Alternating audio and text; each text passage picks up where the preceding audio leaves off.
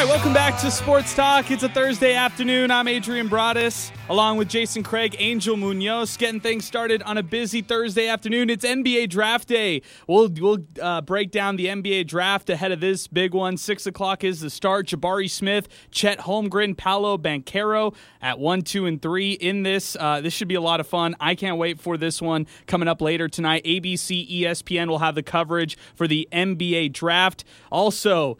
Happy Arch Manning Commitment Day. I can't believe this one. Uh, I was shocked to hear the news today that Arch Manning announced his commitment to Texas that included uh, his, um, you know, he had a lot of teams that were after him, including Georgia, Alabama, LSU, Clemson, Virginia. Arch Manning, the top number one recruit in the class of 2023, he's committed to the Texas Longhorns. And then there's more turmoil in Brooklyn between Kevin Durant, Kyrie Irving, and the front office of the Brooklyn Nets. A lot of sports to get to today. Uh, and hey, we're leading up to a busy weekend, which is the A&A All the Way Foundation charity softball game heading out Friday. It's uh, going to take place at 7.30, first pitch. Home run derby set for 6.30. And uh, we will be live at the ballpark starting at 4 o'clock for sports talk. I'm talking about myself, Jason Craig. Sal Montes will be in the mix as well. Michelle Salazar will be helping us out, and uh, we'll be giving away some tickets for the A and A All the Way charity softball game here on this show. So if you want to go out there, watch Aaron Jones go up against Alvin Jones, along with celebrity guests throughout the softball game, you could join us here on Sports Talk and hear ways on how to get in on these giveaways. Our telephone number today 915-505-6009 as we get started, and uh, so happy to bring on one of uh, El Paso's newest sports reporters.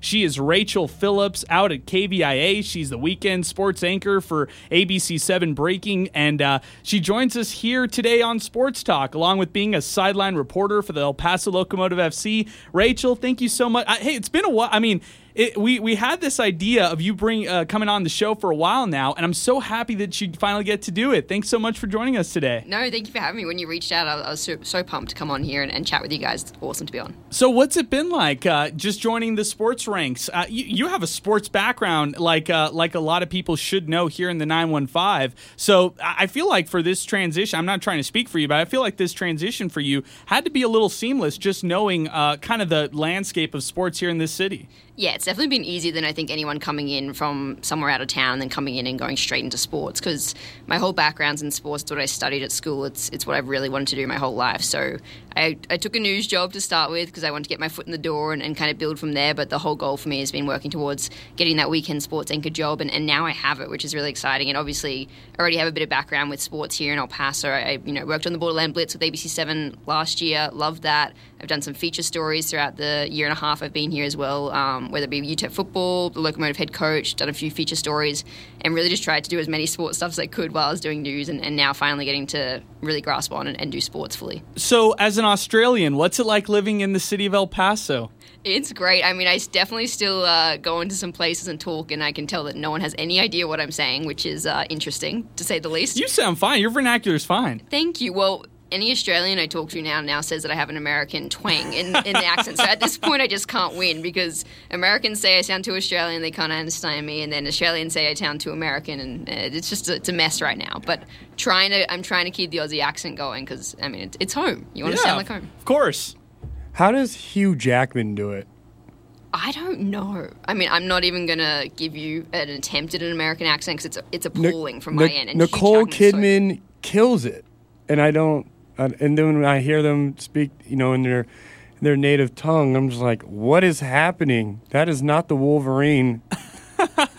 I haven't heard him. I haven't heard him spot, speak off air. So that's that. That's You've one. never heard him Are you kidding? out of the break, I promise we'll play something so that I can hear it. I'll hear it live and I'll react live. I promise. Uh, Rachel, thanks so much for joining us again. Um, I real I didn't realize how much of a big Diet Coke person you were until you step foot in the building. You have a Diet Coke with you. Diet Coke is in your Twitter bio. Uh, I'm I'm looking just. I, I don't even have to scroll far on this page before I see a tweet about Diet Coke. What's the infatuation like? Well, someone tweeted at me today about Diet Coke, one of my old professors at ASU. So I blame her for that being so high up on my feed today. Um, but yeah, I literally was at UTEP football practice, went to the station to grab a Diet Coke, and came right here. I was like, I need a Diet Coke. I need to feel it in my veins and feel like I'm alive again today. Uh, my mum is addicted to Diet Coke And so I grew up with it in the in the house always. And my sisters and I used to, you know, like the big two liter bottles. I don't know what what it Yeah. would be here. Yeah. She used to have them in the fridge, and my sisters and I would go up to the fridge, open it, like sneak away from her, and we would like share the bottle around and, and take sips. And depending on where it was, at the level of the label, we would drink as much as we could without my mum ever finding out or noticing.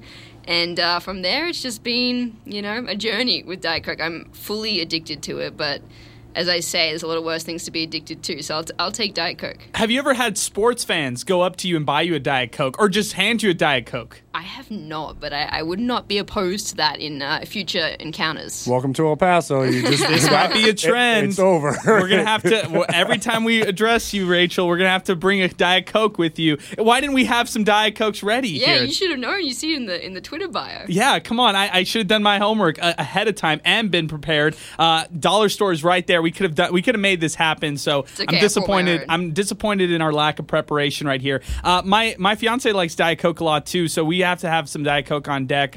I'll I'll be honest. For me, I could just do coffee and black tea all day. Like I, I could just do that all day. Caffeine, water. I'm good with that. What's it? What's a Uh, what what? About Diet Coke, uh, just uh, makes it so you love it so much, or that you're addicted in a sense. Well, I don't drink coffee, so I think that might Wow. be. I don't like the taste of it. I wish I did because I, I. The reason why I drink Diet Coke is for the caffeine, right? Makes And sense. the, the taste. I, you take that first sip. This sounds like a real addict right now. But you take that first sip and it like lights lights my whole face up. My body feels like I'm like okay, I'm good to go for the day. So I don't know. It just it makes me feel good. And I, I, I do have a rule though. I won't drink it before 10 a.m. That's like the general rule. Okay, see that. All right, real quick, I'll jump in. I know you guys are chomping at the bit. Um, Coke Zero. My dad's a Coke Zero guy, but he drinks it for, during like breakfast. Oh no, like like the breakfast kind of thing. Because he, he's like you. He doesn't like coffee. He doesn't like uh, you know he'll drink he'll drink other things like water and stuff like that and juices and stuff. But uh, Cokes are his go to Coke Zeros. So uh, when I was growing up, I, I used to see him you know cereal in the morning with a with a side of uh, Coke Zero or something like that. I no, only ever- can't do that. No, when I was working, because I used to work the weekend morning show at KVIA, so when I was doing that, every now and then I'd have to have a Diet Coke at like like 3 a.m. in the morning when I or 1 a.m. when I got out of bed to go to work and like produce the show. I'd I'd crack open a Diet Coke because at that point it's just like the days the days all meld together and you know there's no time anymore. uh, you guys, thumbs up, thumbs down when it comes to uh, uh, Diet Coke. Are you guys Diet Coke drinkers, or are you guys the pa- the type to pass on a Diet Coke and you'll go for something else? I'll drink water. You'll drink a water. I am a water guy too. Wow. But like Wow. it's it's it's interesting because uh, whenever I hear people talk about how they like Diet Coke, it's usually that it's like it's like an addiction. You know what I mean? like you you you love it. You know, If you love it, you love it. if It- you love it, you love it. It's something about the can I can't do. It's the can. I don't know. I like the can. What's wrong It's with a the clean can? can. What do you mean? I can't do it. You know I- what? It's just so. It's so ragey. It's just so. I, I can't do it, man. I don't like I've it. never I've never heard somebody I- describe a, a soda can like as Coca, ragey. like a Coca Cola. It's you know Coca Cola, and it, it the way it looks. It's but the same You don't like thing. like, it's just huge, and I can't do it. I just Wow. can't. The the Diet Coke I have in my hand right now is also exploded because I would usually grab like a few of the packs from Albertsons or wherever I shop and put it in the back of the car. And then if I need it at home, I'd take one up. Or if I need it at work, I'd take one into work. But now with the heat, they explode. Yep. So I, I got to El Paso heat. I got to stop doing it because now I just end up with cans that are half exploded. And that's how you know there's like a real addiction there because she doesn't care about the shape of the can. It's it's it's not a safe thing because It easily when easily when she opens it's gonna explode easily.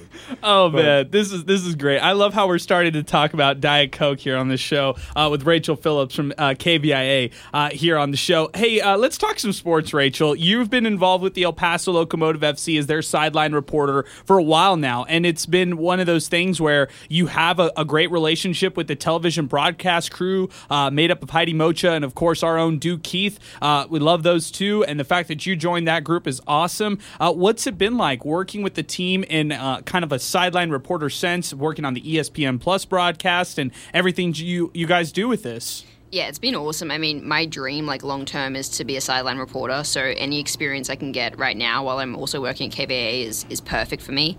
And Duke and Heidi are awesome. We the three of us have a lot of fun, and we joke around a fair bit too. Um, there's a few. Duke's pretty good with the with the Aussie slang, so he uh, He has Oh, a couple he's words. killer. Yeah, he has a couple words here and there for me that throws me off during the broadcast. But no, we have a lot of fun, and, and the team, the locomotive, all the camera guys, production, uh, Juan, who's kind of leads it all. They're all awesome and makes it a really fun kind of thing to do. And, and obviously, you know, uh, John Hutchinson, the head coach, he's Australian, so I have a lot of fun with him, uh, whether it be at training or I speak to him every half time, seeing how the team's going, and, and we muck around a fair bit. So it's nice to be able to have kind of that home connection, and really helps feel like a part of the team and a part of the broadcast. Okay, I'm all about getting new words in my vocabulary, like like new slang words. So when you said muck up, I like that right there. So so describe it to me. What what's what's that? Mucking around is just kind of like having fun, yeah. Oh, okay. Just like, you know, having a couple jokes. He'll like make fun of me, you know, just like that kind of thing. We were at a training the other day and I was in a really bright uh, sweater, which is a jumper. I call it a jumper in Australia. Okay, that's wait, I gotta start writing these Yeah. down. Hold on, hold on. Let me get a- Here, hold on, hold on. And, All right, so we got uh, mucking around. Yep, mucking around, having fun, and then And a- jumper, and a jumper. which is sweater. Oh, yeah. okay. So I was can't in- wait for the wintertime. I was in a really bright jumper at training, and uh, he walks out for the press conference, and he goes, "Rachel, I bet you no one's ever told you that that is a nice jumper." And I was like, uh, "Yeah, I've had a lot of people." And he goes around to everyone in the media. Has anyone ever told Rachel that that is a nice jumper? And everyone was like, uh, and he's like, "Just checking. Has anyone said it today?" And they were like. No, and he was like, "Cool, just wanted, just wanted to check." And I was like, "Come on, Hutch." Oh man. But uh, no, it's. I mean, that's like the, the Australian sense of humor. We, we kind of banter back and forth. So that's it's fun to be a part of that, and just you know the the team there, the locomotive as a whole, treat me really well and give me a lot of insight. Uh, it helps both with Channel Seven and with the locomotive, so it's really cool. with uh, with this team, it's interesting because they started off sluggish. It was a it was a slow start to the season. Then at home, I mean, they've just been reeling off everything that they've done. Six unbe- six matches in a row, unbeaten at home, uh, including just coming off that one one tie against Detroit that was uh, nationally televised on ESPN. Uh, take me through this locomotive season. It's been a kind of a roller coaster, but at least things are trending up right now. Yeah, definitely. I mean, I think, you know, Hutch came into a team that he didn't really pick a lot of the guys. For the most part, he just was dealt the hand that he already had given to him. And that takes a while to, to adjust for both him and for the players as a whole and for everyone to kind of come together as a team. And he came in and changed a lot of things, like the system, that the way they have things going now, they've never done before. So it's going to take a while for things to kind of click into gear. And we're, we're seeing that now. I think, you know, their last six games, they're six unbeaten right now. Um, they're looking to put back to back wins together, which they haven't been able to do all season, but they're building momentum and it's fun to be a part of. You can see it training, like the guys are having fun now. At the start, it was a little a little rough, but now it's having fun. I mean, and they've also just had such a bad run with with injuries and international duties. Um, and then you know Harry Brockbank obviously went back to England. Diego Luna went to the MLS. So just a lot of random things, kind of all culminating together. But I think now they've got a really good team on their hands, and once they start getting a few new guys in um, and building off of it, I think they're probably going to hit their stride right at the right time when playoffs start. So it's exciting to be a part of. Well, that's great because the Locomotive FC right now they're trending upward. They're trying to make the playoffs, and uh, hey, in year one for John Hutchinson, I think that would be awesome for them. Uh, Rachel, stick around with us. We want to keep you on the show here. We want to talk other things other than Diet Coke. We want to talk some more sports with you here on the show. Uh, before we go to our break, we're going to give away our first pair of A and A All the Way charity softball game tickets. Uh, we will have a trivia contest for this one. Angel, keep your eye on the phone. What we'll need is uh, name and phone number and email address, and then we'll be able to send that over to the person. Uh, and then uh, if they get, uh, if they are the winner. Uh, they'll get two tickets to the A and A All the Way charity softball game. The first winner to call into the show has to give us this uh, answer. Okay, so UTEP's all-time leading rusher is Aaron Jones, who will be as part of Team Showtime tomorrow, and uh, he's going up against Team Vino, which is Alvin Jones Jr. UTEP, uh, I mean, excuse me, Aaron Jones is UTEP's all-time leading rusher at 4,114 yards. He ranks seventh in Conference USA's all-time rushing list. Whose record did he break at UTEP after rushing for a program single season best 1,773 yards, which is fifth best in FBS? So, which person, which player in UTEP history did Aaron Jones break uh, his record for that rushing record at UTEP? He is the all time leading rusher. Who's the second all time leading rusher in UTEP football history? First one in at 915 505 6009. We'll get our first two tickets to the A&A All the Way charity softball game taking place tomorrow night, 6:30 start at Southwest University Park. We're going to take a timeout right now. When we come back, more with Rachel Phillips from KVIA as Sports Talk continues here on 600 ESPN El Paso.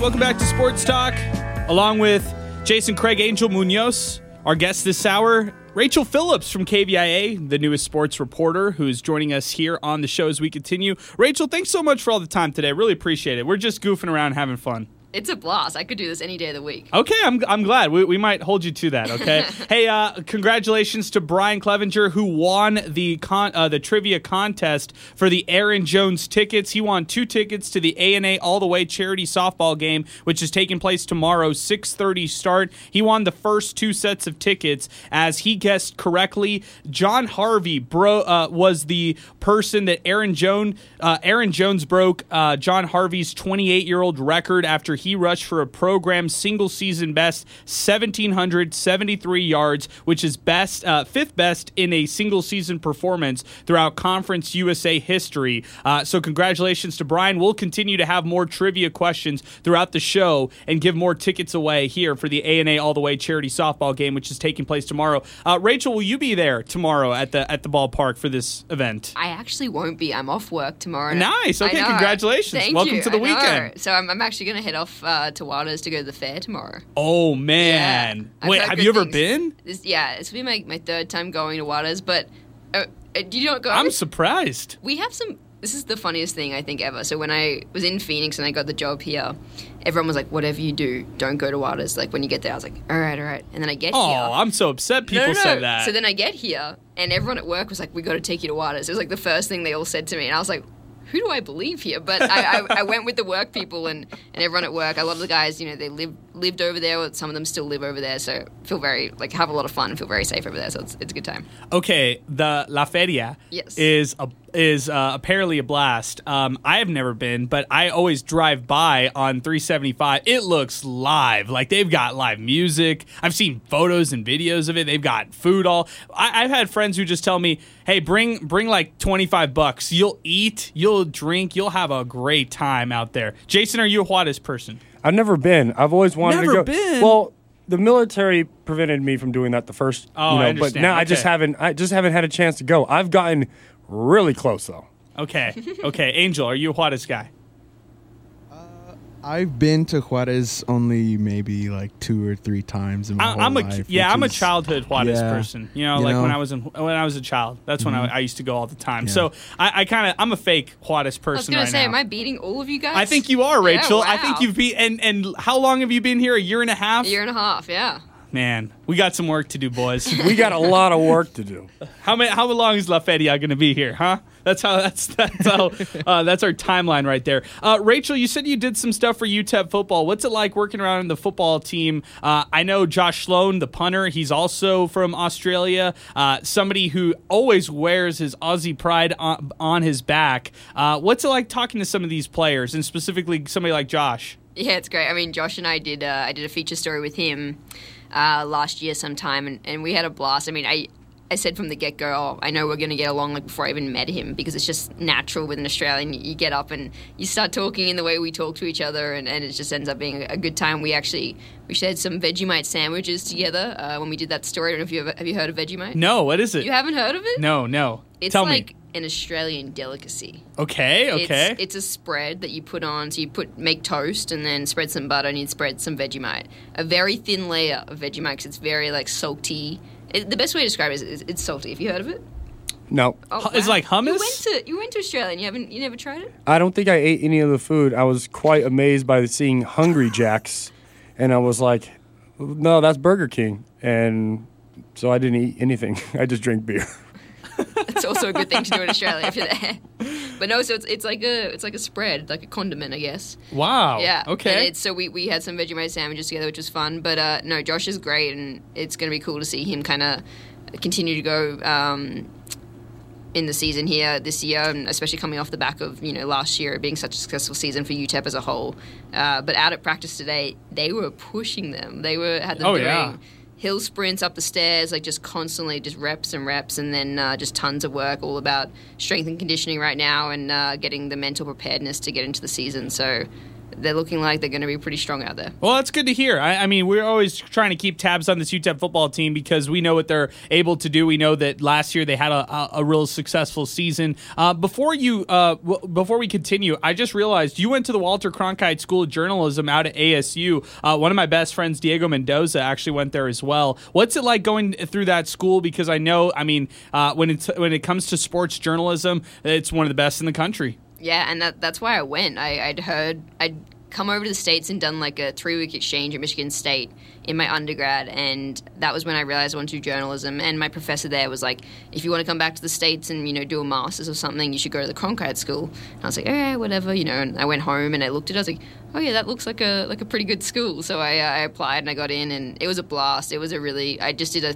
three semester master's degree there and it's super intensive super great lots of real world experience that to this day i still like things i learned there i'm using constantly here so it was an awesome program and teachers i still talk to like three of my professors like regularly like text them like every week because i just had, got to have such a great relationship with them and they all had just incredible like one of my teachers was a sideline reporter for the Bulls back when Jordan was playing, and then another one was like one of the first women reporters in Phoenix. And girls still talk about how she was the one that the reason why they got into sports because she was doing it. She was one of the first women ever in Phoenix to be doing it. So just some really incredible and, and inspiring teachers to learn from. So it was an awesome experience. why how important is it for us as just you know everyday people to just realize that hey women in sports should be a thing and we should get more women in sports whether it's playing sports covering sports involved directly in a sports organization being hired from a sports organization stuff like that why is it it's so important I mean, I think it's so important because I mean, I know for me, the reason why I'm doing it now is because I had other women to look up to when I was a kid, watching them do it and be like, "Oh, that's a job that I could actually do. Oh, cool. I, that's that's a dream job for me." And so that's why I pursued it. And I think the more women that we have doing it, whether it be playing or reporting on or whatever, it just helps encourage other other girls growing up to do it. Um, especially, I mean, talking about it so relevantly today on the you know anniversary of Title IX, the 50th anniversary. I think you just look back on all the things that has happened and grown in, in sports and having women in sports now it's awesome to be a part of and i think there's still a long way to go in, in a lot of areas i think i mean right now i'm the only women's sports reporter in all of el paso Right. and from what i've been told there was only like three or four before me ever so that Yeah. that in itself is like it's cool for me but it's also kind of sad that No, that's sad. you know the only amount that we've had here in el paso and i know other markets are different but uh, i think the more we can do like the more women we can have in sports i think the better just different perspectives um, it's just yeah it's awesome Yeah, it shouldn't be a male dominated field like it is. And uh, I think Kaylee Heck was the last uh, female reporter I remember here in El Paso as far as covering sports. But it's been it's been a while, and I'm happy that you're in the mix as well. I think that's great. Um, I also want to shift it to this. What's your favorite sport? Uh, as, as like maybe to cover or maybe to watch. What's your favorite sport? So if I'm watching sport, my favorite is rugby league, which is obviously Australian. Ah, okay. Yeah, we got we got to this. So you're waking up at like two in the morning watching watching rugby. I wake up pretty much every week to watch my team back home, which is the Melbourne Storm. Um, sometimes I don't, and I'm like, damn, I missed it. But because I just I'll set the alarm and I'll wake up and like, oh, I can't. I got to go back to sleep. But yeah, pretty much every week get up and watch that. But um, here in the US, I love I love football, um, especially college football, high school football. Like going out for Friday Night Lights, it just awesome because that's like that's where it all starts these kids, and you see so many of them go on to then play college and, and NFL as well. It's just it's so cool to watch them grow. I'm with you on that. As far as high school football, it's one of my favorite to cover here in this city. Uh, Melbourne Storm. What's the drama? Give me the, like the storylines without knowing anything about the. Don't don't tell me scores. Don't tell me where they are. Give me the drama with their team because I, I'm curious about that. The drama is that there is no drama. This is one of the best teams ever. They've been the most dominant team in Australian rugby league for like the last 10, 15 years. They've got a coach who's been there who's just Craig Bellamy. He's phenomenal. And we had uh, this thing called the Big Three. We had like three of the best players to ever play the Oh game. Oh my goodness! All were on the this is like LeBron, together.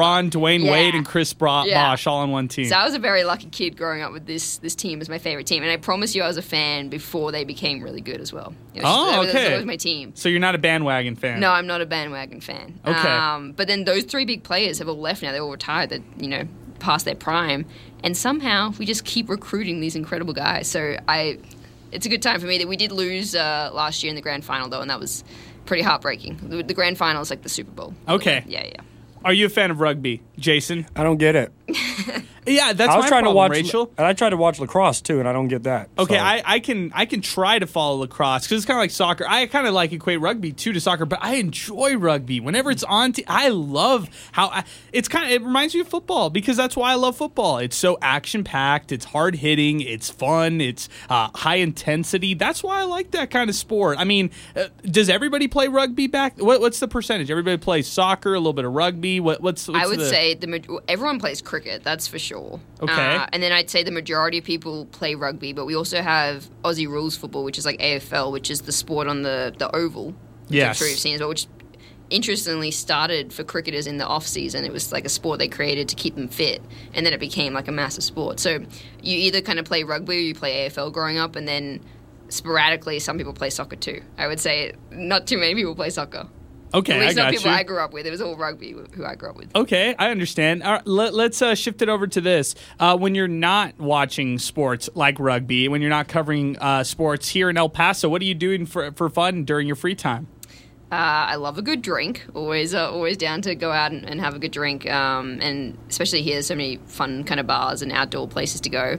Also love TV. Like absolutely addicted to so many TV shows. Okay, what are you watching right now? So this is going to sound really lame. Love Island UK. You ever watch that? Uh, I'm I watched the first Love Island. Oh, okay. I was roped into it. All right. and I was a big fan. Angel, Angel, are you a fan? No, Love Island. Uh. Give it a little. Uh, okay, all right, so I got the, you, the new season just started in the UK, and it's hard not to hook into. It's just awesome. I'll- it's a train wreck. Yeah. Rachel, it's You a train wreck. watching You cannot so stop bad. watching. Yep.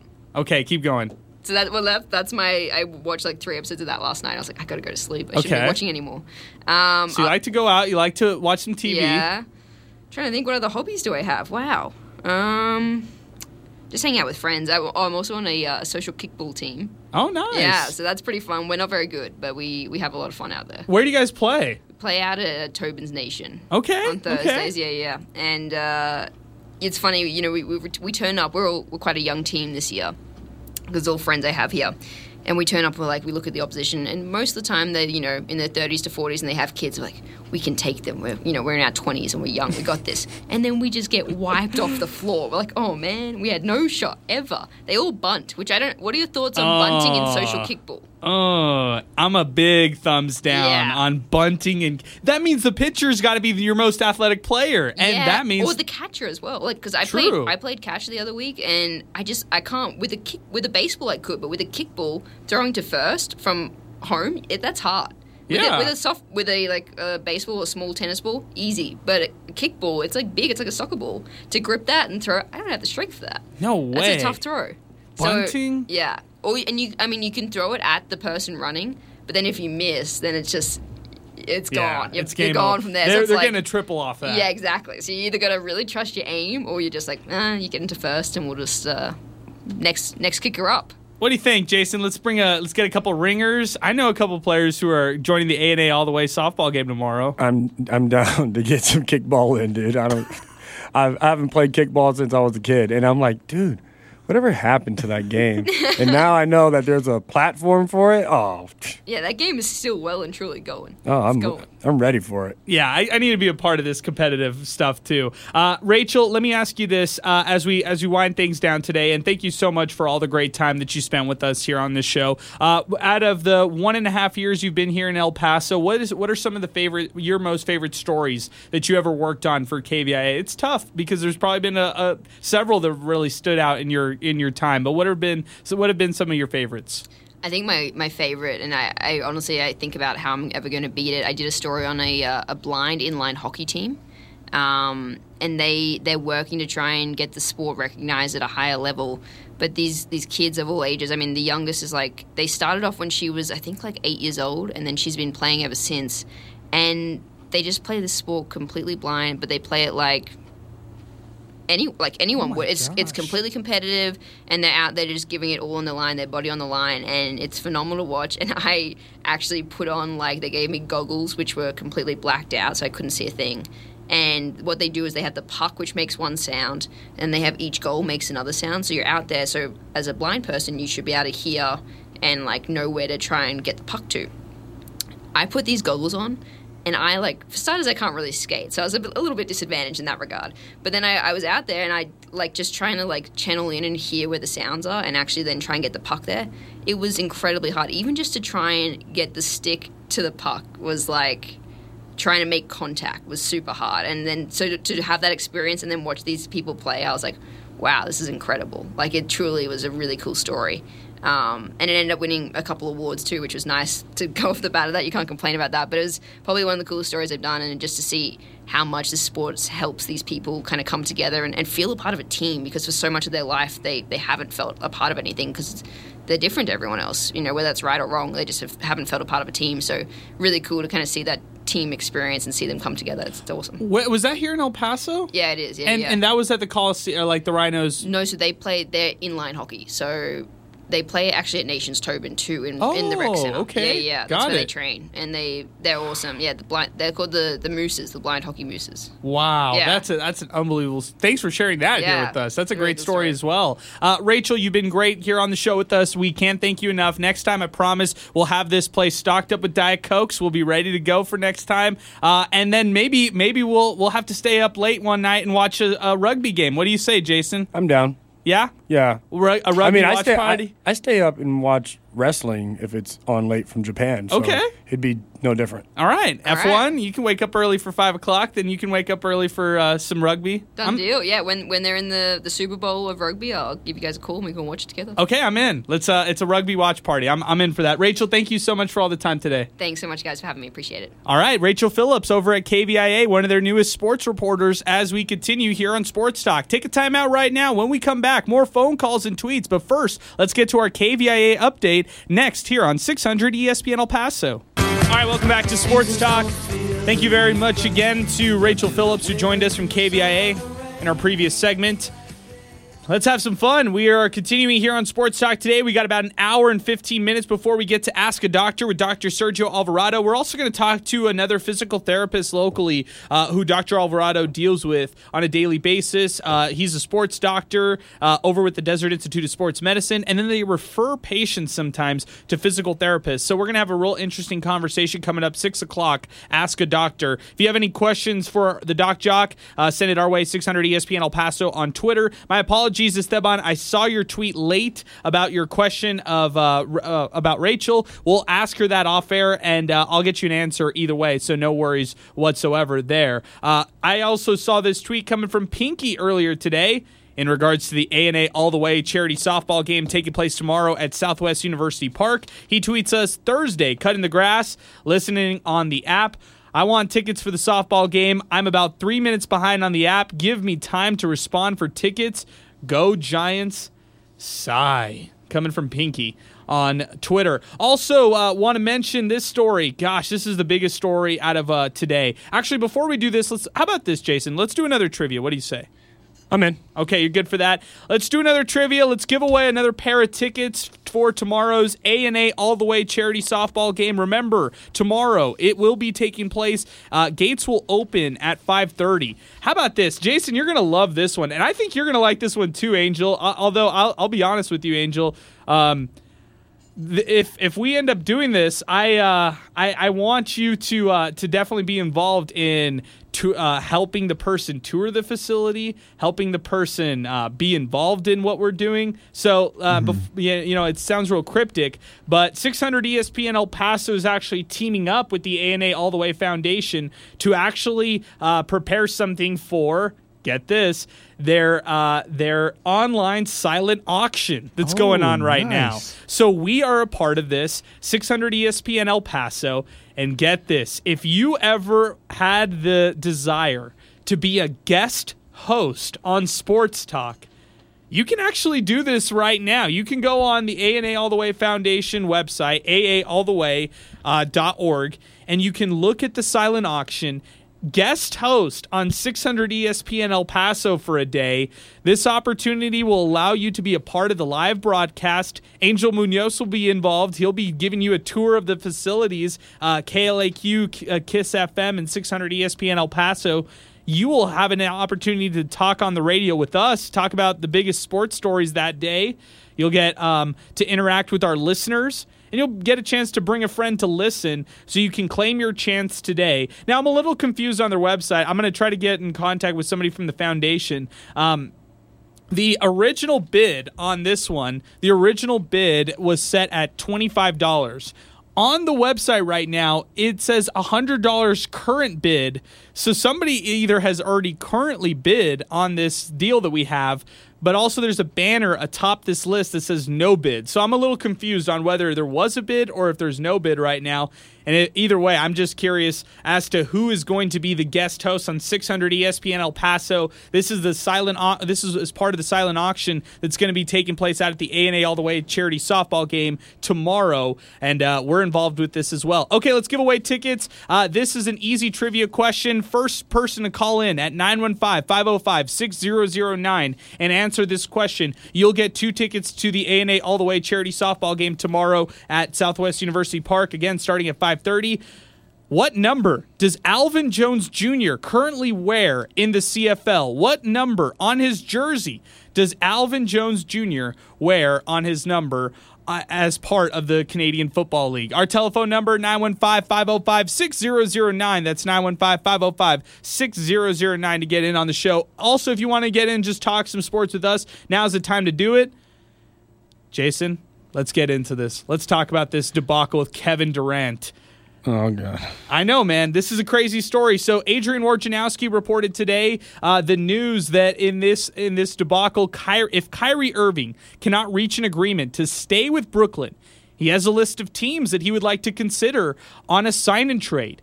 The teams include the Lakers, the Clippers, the Knicks, the Heat, the Mavericks, and the 76ers. You got six teams that Kyrie Irving said that he's willing to go to and be away from the Brooklyn Nets. None of those teams, none of those teams that he listed have salary cap space. None of those teams could acquire Kyrie Irving in the offseason if they wanted to.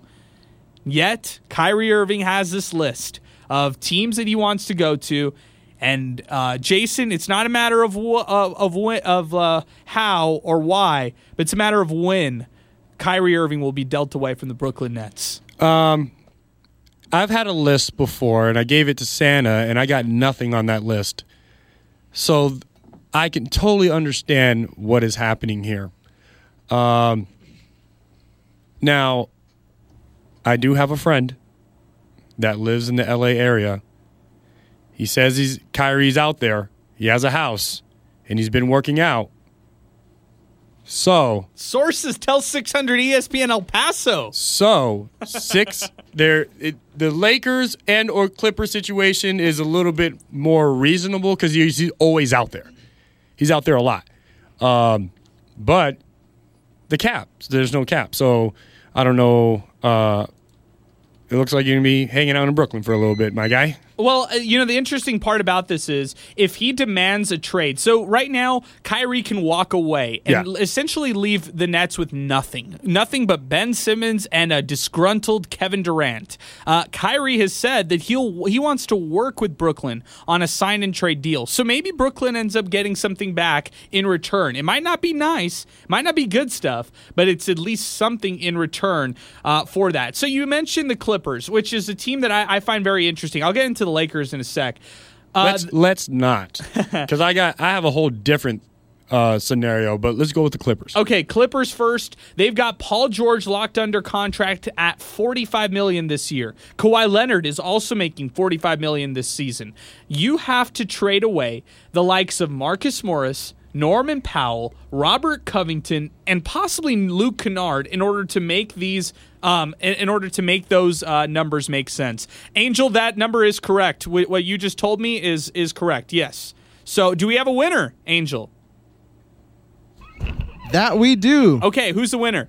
The winner is Jay Cervantes. All so right. congratulations hey. to Jay. All right, Jay, appreciate that. Appreciate your interest. And for everybody who's trying to get in on the A&A All the Way charity softball game and for tickets, uh, we will give out more in hour number two. But going back to the story, Clippers team payroll, they would have to give up essentially all the role players in order to sign Kyrie Irving. So you'd have a trio of Paul George, Kawhi Leonard, Kyrie Irving. Those are three guys who do not. Those are three stars. You you have two, uh, one superstar in Kawhi Leonard. You have two stars in Paul George and Kyrie Irving. But those three, when they're all combined, they never play. They ne- those guys Yeah. are always hurt left and right. So if I'm Steve Ballmer and I want to st- sell tickets for the Clippers and get everybody excited, yeah, I'm trying to make this move tomorrow. I, no doubt about it. But if I'm being practical and I'm looking at this from a, from a logistical standpoint, Paul George hasn't played over 54 games since he left OKC. There you go. That's one. Kawhi Leonard, he has missed the better half of the past two seasons, and with the Clippers, hasn't played over 57 games in a single season. There's 82 games in a in a NBA season. Jason, did you know that? Yeah. and and what's going on here with the Clippers? How are they going to fit him on this roster? And even if they wanted it to happen, this sounds like a disaster waiting to happen. Yeah, it's not a good. It's not a good move, and it's L.A.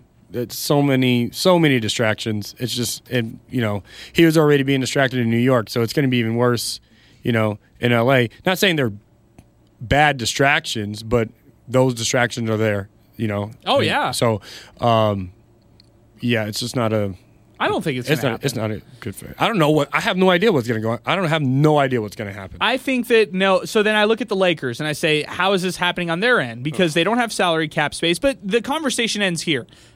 Kyrie Irving left Cleveland way back when to get away from LeBron James, and he didn't want to be that second banana. He didn't want to be the second guy on a championship team. So he left LeBron James. There was something there. I know that they're friends behind closed doors, but are they going to coexist again? I, I just don't see that as a likely scenario. Uh, the the trio of Anthony Davis, LeBron James, and Kyrie Irving. I mean, we just talked about a, an aging trio in Kawhi Leonard, Paul George, and Kyrie Irving. That's the same thing on the other side. Although AD's young, but he doesn't play. Like he, he's always hurt. He's always hurt. Yeah, it's not a.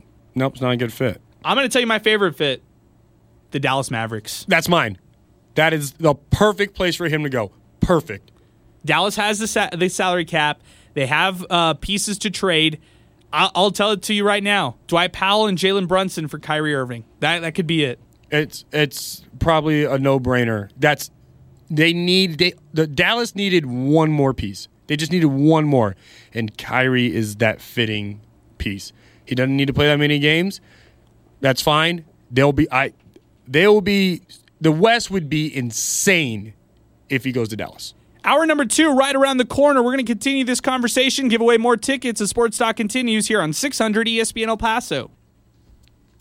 All right, start of hour number two here on Sports Talk. Welcome back, everybody. Along with Jason Craig and Angel Munoz, I'm Adrian Broadus. We're filling in for Steve Kaplowitz today. Our telephone number, 915-505-6009 as we continue here on Sports Talk. You could also check us out on 600 ESPN El Paso on Twitter, at 600 ESPN El Paso on Twitter if you'd like to weigh in there, or a free mobile app powered by United Bank. We're going to continue to give away more tickets to the A&A All the Way charity softball game, which is taking place tomorrow. That's right, it'll be Aaron Jones versus Alvin Jones Jr. holding the inaugural A&A All the Way Foundation charity softball game. It's happening out at Southwest University Park. Gates open at 5:30.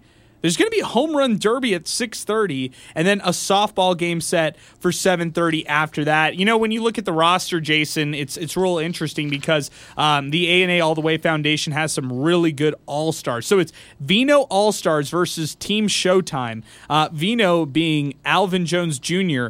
You got guys like Chris Carson. That's the starting running back for the Seattle Seahawks right there. Uh, you got Nik Needham, one of the premier cornerbacks, uh, nickel cornerback for uh, the Miami Dolphins. John Skelton, former NFL pr- uh, player with the Arizona Cardinals, and now he's uh, he's out of the league, but he's going to join the Team Vino and the All Star team. Also, you'll have guys like um, on the other side of things with sh- Team Showtime, Aaron Jones's team. Bryn Forbes, NBA player, he's going to be on that team. Eric Tomlinson, that's a, a starting tight end out of the Baltimore Ravens. You got guys like Cinta de Oro out of uh, wrestling, Will Hernandez from the Arizona Cardinals. Jason, who am I leaving out on this mix? Who else is, is jumping out on the page for you? You got Tuck from Ozark. Tuck from Ozark. I can't believe he's from El Paso. That's crazy. we need to have him on tomorrow. That on the is so amazing. That I'm, that's what I'm excited for. Tuck from Ozark, and of course Cinta de Oro. Cinta de Oro. You already know. You're a Crystal Poppin fan, right? Crystal Poppin's the homie. Like that's Oh, my okay. friend friend. Yeah. She's playing in this. I know. I'm excited. I'm excited to see her tomorrow. I haven't seen her in a while, uh, so that's going to be cool. Um, Spider Man is going to be there, and Wolverine. I would like to see that. That's going to be interesting to watch. Uh, and yeah, uh, you know, Dickie Williams, Quentin Demps. hey, shout out Quentin. You know, all the homies, man. So this is this is really cool to to see all these guys together, guys and gals, just together in a a, a foundation game, a rock and jock, an El Paso rock and jock type of situation. This is probably one of the coolest things I've got to be a part of uh, in my time here in El Paso. So Yeah. this, this is cool. I'm, I'm excited for tomorrow. So the A&A All the Way uh, charity, um, the A&A All the Way Foundation, uh, that it's a nonprofit foundation. It aims to help uh, stu- uh, students educate, inspire, and promote unity and diversity across communities that have and impacting the lives of youth. After the charity softball game on Friday, they will actually be hosting the. Uh, th- this is going to be awesome. The Aaron Jones, actually, excuse me, the Jones Brothers Youth Skill Camp. This one taking place out at Burgess High School, and that starts at 10 o'clock, goes all the way to 4 o'clock,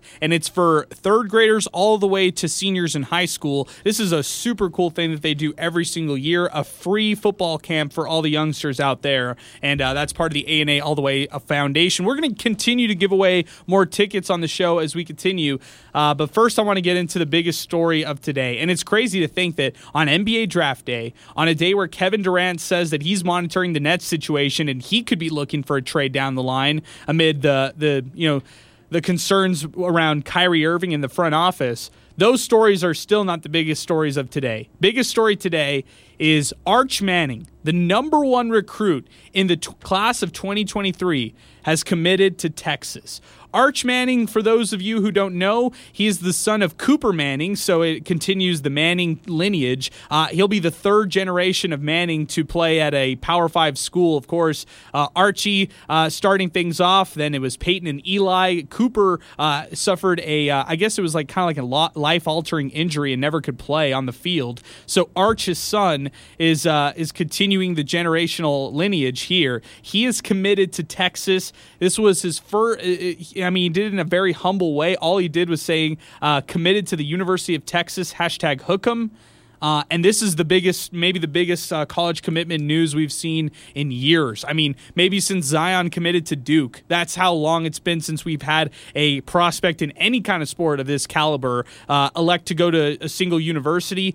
I posted on social media kind of a joke is Texas back? Because after all of these different uh, rumors or commits or, you know, things that happen with the University of Texas, people are so quick to say, Texas is back. Or on the other side, they don't buy the stock with Texas. And it wasn't Tom Herman, wasn't Charlie Strong. Uh, it, it, it's taken Texas so long to get back to their quest of relevance. And last season, they finished up five and seven with Steve Sarkisian. He was the first year head coach. You had people chanting "Fire Sarkisian" after that season. Again, five and seven. They lost at home last year against Kansas. Archie Man- uh, Arch Manning deciding to go with Texas, along with their current quarterback in Quinn Ewers, who left Ohio State to come to Texas. This is pointing, um, you know, in the right direction for the Longhorns. However, my biggest question to the listeners out there are you buying this for Texas? Are you excited if you follow college football for the Texas Longhorns getting Arch Manning? Or do you not buy this whatsoever? Jason, I kind of look at the Longhorns like this year after year, they're one of the best in coming up with recruiting classes. They they get some of the best talent to come out of Texas to go over to play with the Longhorns. But out of the high school ranks, they try to get the best players in all throughout the Lone Star State. The Texas A&M Aggies have challenged the Longhorns over the past couple years and actually have out recruited Texas when you look at most uh, dra- you know prospect boards, things like that. Does this matter? Does does Arch Manning committing to Texas matter? Uh, if you're a college football fan and you're looking at this Texas program, thinking, can they finally turn turn things around and and find kind of like a quest to actual success? That's all depending on how the program's run. To be honest, it's not just you know the players. Yeah, this is getting, of course, a lot of attention because it's a Manning, but one guy can you know one guy can't save a ship. You know, if the ship's already failing and they if they weren't doing good last year, one guy's not going to do it. So they have to build around him, um, or you know, the, the whole program has to has to be on board and, and get it all together, uh, not just because you get one prospect that has uh, a, lineage in his name. Yeah, it's interesting because I, I feel like um, you know the naysayers out there might, right now might say, "Oh, he's just it's just the Manning name, and it's you know what what has he actually done on the football field?" Which is all Right. valid. That's that's all true. However, you just watch him and you see what kind of a player he really is, and you look at the measurables and you see the path that he's going on right now. It's a it's a really good trajectory that Arch Manning is is uh, on right now, and uh, I think he's one of the uh, best prospects I've seen out of high school in a long time. He is he's a tall quarterback. He has the uh, dual threat abilities. He can, um, you know, he threw at here. here I'm just going to give you his numbers out in New Orleans right now. He threw for over five thousand yards and 72 touchdowns in his first three years of high school footballs. He has be, been considered a top prospect since middle school. He was always considered to be that top guy in the class of 2023. So Arch Manning chose Texas over the likes of Alabama, Georgia, LSU, Clemson, Virginia. He chose Texas over all of them, and he didn't go to Ole Miss. He didn't go to Tennessee, like uh, you know, like Peyton and Eli and Ar- Archie. Arch Manning wanted to do his own thing, and he chose the Longhorns instead of all those schools right there. Um, does this matter? Give us a call. Eight eight. Uh, excuse me. Our telephone number 915-505-6009 as we continue here on Sports Talk. 600 ESPN El Paso on Twitter at 600 ESPN El Paso also on Twitter. Let's read a couple tweets in regards to this topic. King Eric tweets the show. No, Texas is not back. They struggle with the Big 12 moving to the SEC, and that's going to be even worse, no matter how much money the boosters give the team. Uh, also, this coming from Pinky just because they signed certain football players does not guarantee success. Wait and see. Um, this is coming from Caesar Cubillos. Texas is way back. Oh, so he's he's feeling good about this one. Mike Saucedo tweets the show. Texas getting five star kids every, or excuse me, Texas gets five star kids every year. They look great getting off the bus, but most of them never realize their potential. They need some three star kids who can play. They have enough seven on seven stars. Uh, that's coming from Mike Saucedo. Also coming in from Mitch, he says, LOL, no way is Texas back. Uh, Shannon Sharpie tweets the show.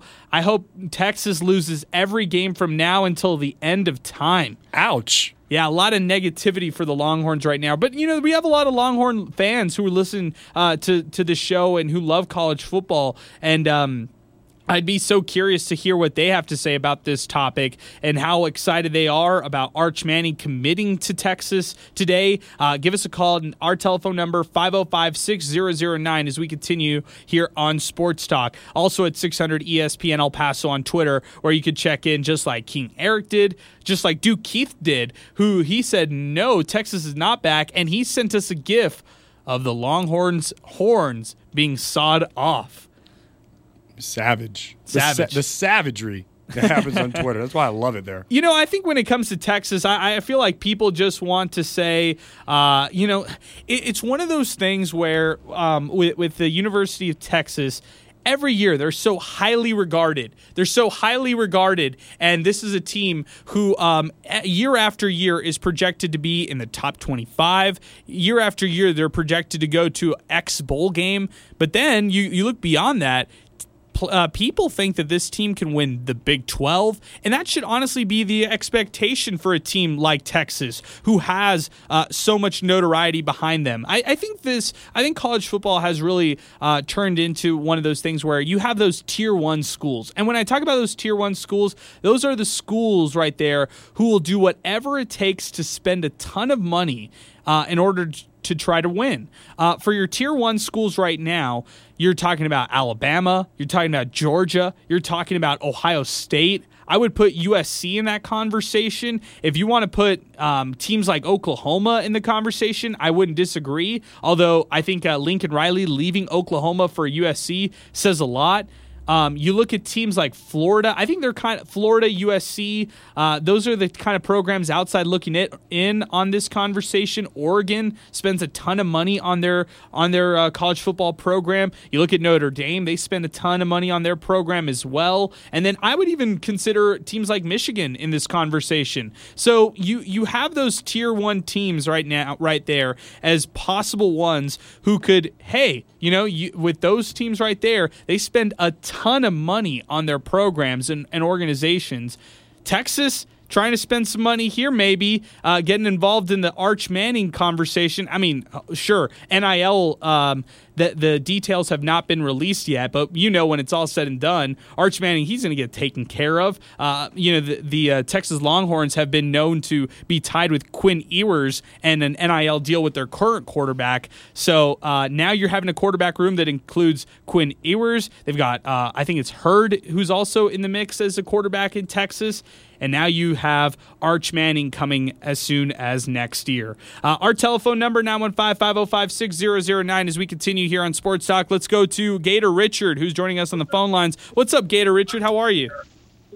Hey, I'm doing good, man. Uh, listen to your show. Um, I just wanted to uh, point out that uh, Major League Baseball had its uh, first player from the islands of Palau. Oh, that's interesting. From uh, who's this? Who's the player?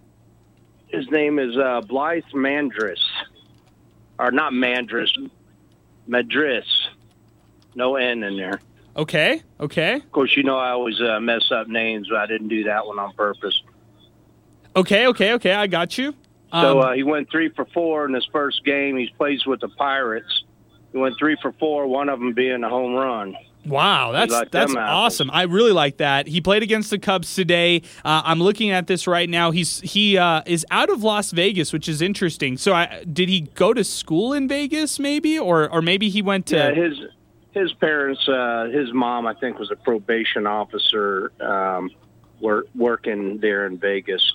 You know, wow, not not a whole lot of uh, government jobs here in uh, those tiny islands of Micronesia. You know what I mean? of course. No, I understand. hey, that's that's amazing right there. Uh, as uh, he he had his first home run in his second game uh, that he ever played uh, in the Major League Baseball uh, you know era here with the the Pirates. That's awesome, there, Richard. I, I'm glad that you brought this up on the show. Uh, and uh, Hey. this is a good one right here. There, there was another stat that kind of uh, got me thinking. You remember the other day there was uh, uh, what they called the immaculate inning, where where it was like nine pitches, or not, you know, I'm sorry, three pitches per batter, and he threw a total of nine pitches for the inning, Sure, sure. striking out the side, and then later in the same game, the I guess the the reliever pitcher did the same thing to the same side, the same three, you know. Oh yeah, this was uh, Luis Garcia and Phil Maton, former Chihuahua. Uh, they did this earlier this week. An immaculate inning, So- nine pitches, three strikeouts, and yeah, back to back times. Okay, so do you know how many times that's happened since No. they they started keeping stats? How many times? 100 and, 108, and these two guys did it in one game. 108 times. Wow. Wow, only So 108 that- times that- in baseball history? So if you're looking for a stat that that's going to be like more rare than that, then you have to like, you know, look at a natural cycle or a reverse cycle. I think those are like the only stats that, you know, will come, you know, close to beating that or you know, you know what I'm saying. Like people heard of a natural cycle, you know, hitting for first, second, third, and then home run, or reverse, you know, home run all the way back to one in that order. So, immaculate inning. I, I mean, you you would think that that's been done before, but it's only been done 108 times since they started keeping that stat. Man, that's a, that's some good stuff right there, Richard. Hey, appreciate the phone call, man. Thanks for weighing in on the show and giving us some good stats today from baseball uh, as we continue here on Sports Talk. Before we get to our break, uh, we're, we're uh, well past our break, but we'll get to it in just a second. I do want to uh, mention one more bit of trivia that we could do for the A and A All the Way charity softball game. So if you want two tickets to the A&A All the Way Foundation charity softball game tomorrow. 6:30 is the uh, home run derby. 7:30 is the first pitch. You just have to answer this question. Our telephone number 505 6009. What's Aaron Jones' middle name? 915-505-6009 to get in the show. The first person who gives us Aaron Jones' middle name will get a chance to go to the A&A All The Way charity softball game. We're going to take a timeout right now. Charlie One is back with another, another traffic update as Sports Talk continues here on 600 ESPN El Paso.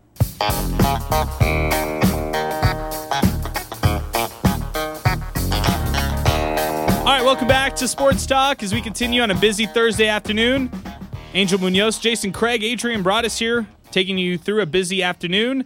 Uh, we had a trivia question over the break, and we have a winner. Congrats to Doug for guessing correctly that Larray is the middle name of Aaron Jones, Aaron Larray Jones, and uh, he will be winning two pay, uh, two tickets to the A&A All the Way charity softball game tomorrow night at Southwest University Park. Uh, we will send all our winners a text tomorrow morning on ways to pick it up. All you have to do is just come by our radio station, 41, 4180 uh, North Mesa and uh, just come on in. Tell them that you want tickets to the A&A All the Way charity softball game uh, tomorrow, and uh, we'll hook you up with those tickets. We'll have them printed out and ready uh, to go for you. So Doug is our latest winner. We'll continue to have more trivia as the show rolls along. Um, and uh, the answer to our previous question about what number Alvin Jones Jr. wore uh, wears right now in the Canadian, the Canadian Football League. It's number 49. So very interesting right there. Alvin Jones Jr.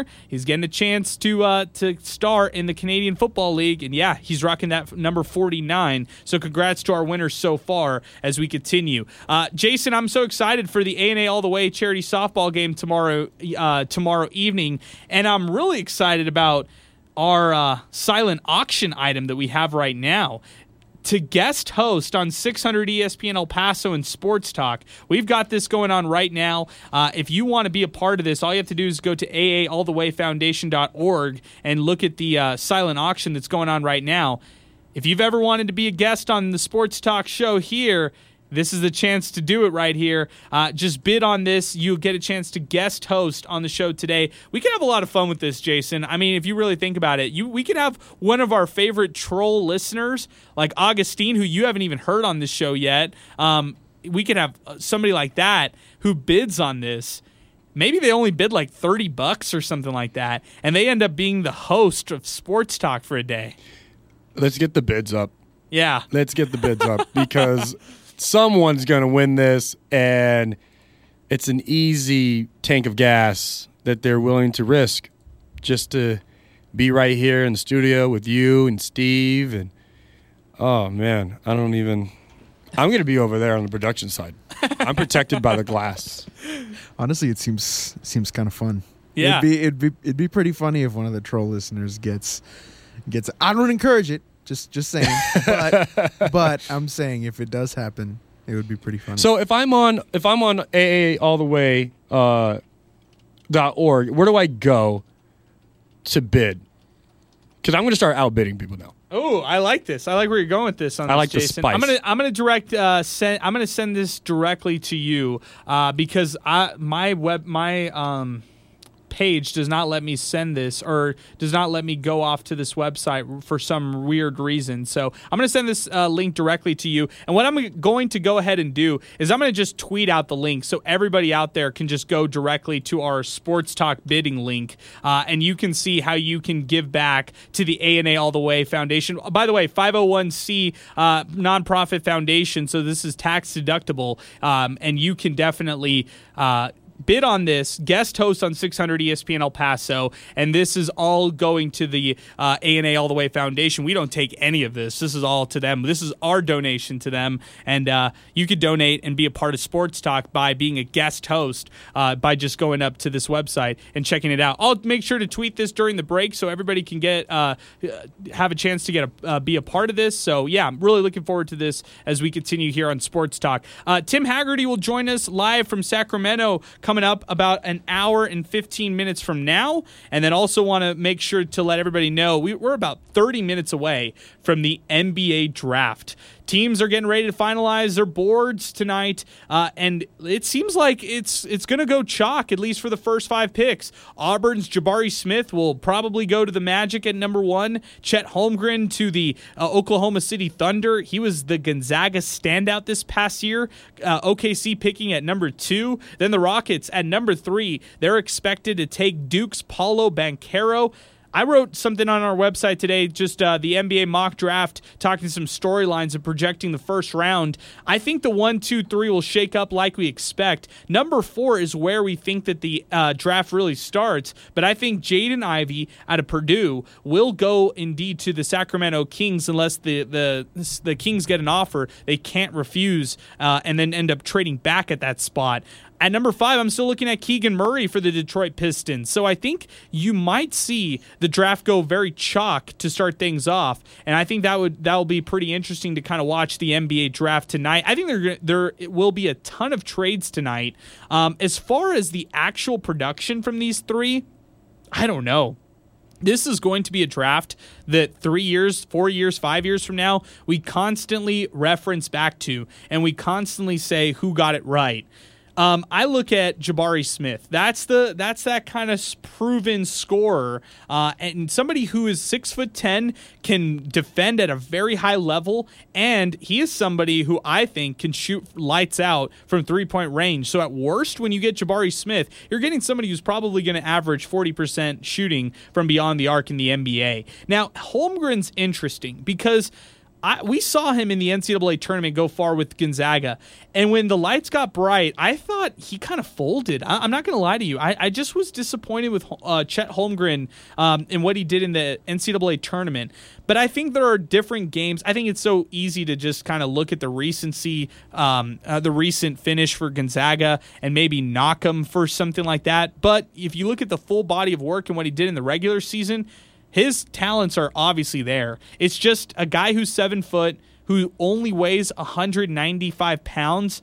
I, I, get a little worried with that kind of body frame. And then the last guy in Banchero, he's my favorite guy. I, am not gonna lie. He's he's the guy who I'm looking back three five years from now, and I'm gonna I'm going to mark uh, I'm gonna mark this one as somebody who I'm really high on because Banchero was the best player on a really good Duke team. He's a winner, and I thought that he, I think that he has an ability to lead an offense in the NBA and be a, a, a really, really good player. So the top three is going to be really exciting. This reminds me of the top three that we saw in 2017. I'll get your reaction to this, Jason, because in 2017 you had everybody. I mean, everybody across the NBA dead set on this guard from Washington, and Philly ended up taking him at number one, Markelle Fultz. And number two, you had the Lakers swearing by Lonzo Ball. They would not deviate from Lonzo Ball. And they took the UCLA standout in the second overall pick. Jayson Tatum ends up at Boston at pick number three. That's what ends up happening. That's how things shake out. And Jayson Tatum out of Duke at the time, he was not uh, necessarily supposed to be that guy that everybody was real high on. He was he was kind of that sneaky guy who people even had some questions about. I don't know, Jason. What what do you now looking back at that 2017 draft? What do you think about that? Kind of looking at it now. Oh man, that's uh, yeah. Like if you look at it now, right? I mean, Jayden Tatum made it to the finals. Um, Everybody else, what? Who? Yeah, Who? Lonzo Ball Right? Who? on his You know- uh, third team right but, now. But uh, I have to say, I mean, Lonzo Ball, he, he did okay with Chicago last He year. can play. Yeah, he played. He did good. He did all right. Marco, at least Markelle Fultz, he's not like Markelle Fultz who can't even stay on the court. I mean, he's with the Magic right now. Yeah, that that is yeah. I don't, no, we're not even talking about that. But uh, I'm with you with Banchero. Like he's he looks like he's gonna. It, it looks like Houston's got the one. Houston might be the one uh, that is gonna have somebody that stands out more than uh, the other two. than Chet and and more than Jabari Smith for sure. I could Um, see that. I could see that being the case. I'm going to go one more year, 2018 draft. And this is just weird how the third pick sometimes always ends up being that home run pick. 2018, number one pick, DeAndre Ayton goes to Phoenix from Arizona. Everybody who thought that was just uh, like the solidified deal. No, no questions about it. DeAndre Ayton to Arizona. Number two, this is a dud. out of Duke, Marvin Bagley III to Sacramento. A dud. Guess who comes at number three? The Dallas Mavericks trading for Luka Doncic. wow. Wow. Wow. Number three. Number three ends up being the guy. It's number three. Okay, so in 2019, so number thir- three picks don't always hold true because in 2019, and this is so recent that I don't even want to talk about this one yet. Zion goes to the Pelicans, number one. That Right. it was like the Zion sweepstakes. Whoever won the lottery was getting Zion no matter what. It wasn't going to be Ja Morant, but he was the second overall pick to Memphis, and then the third overall pick was R.J. Barrett to the Knicks. I kind of like all three of those. Yeah, That's- that's they all they all made a name for themselves. I'm not mad at that. That was a good top three right there. Yeah, that's kind of one of those situations where all three are kind of winners in that sense. Um, one more year, we'll go to the 2020 NBA draft. Uh, again, very early on this one. I went to 2016, but let's do this 2020 because 2016. Okay, I'll go. I'll go to 2016 after this one. Anthony Edwards, number one to Minnesota. That could be a home run selection when it's all said and done. Uh, Golden State, they get James Wiseman at number two.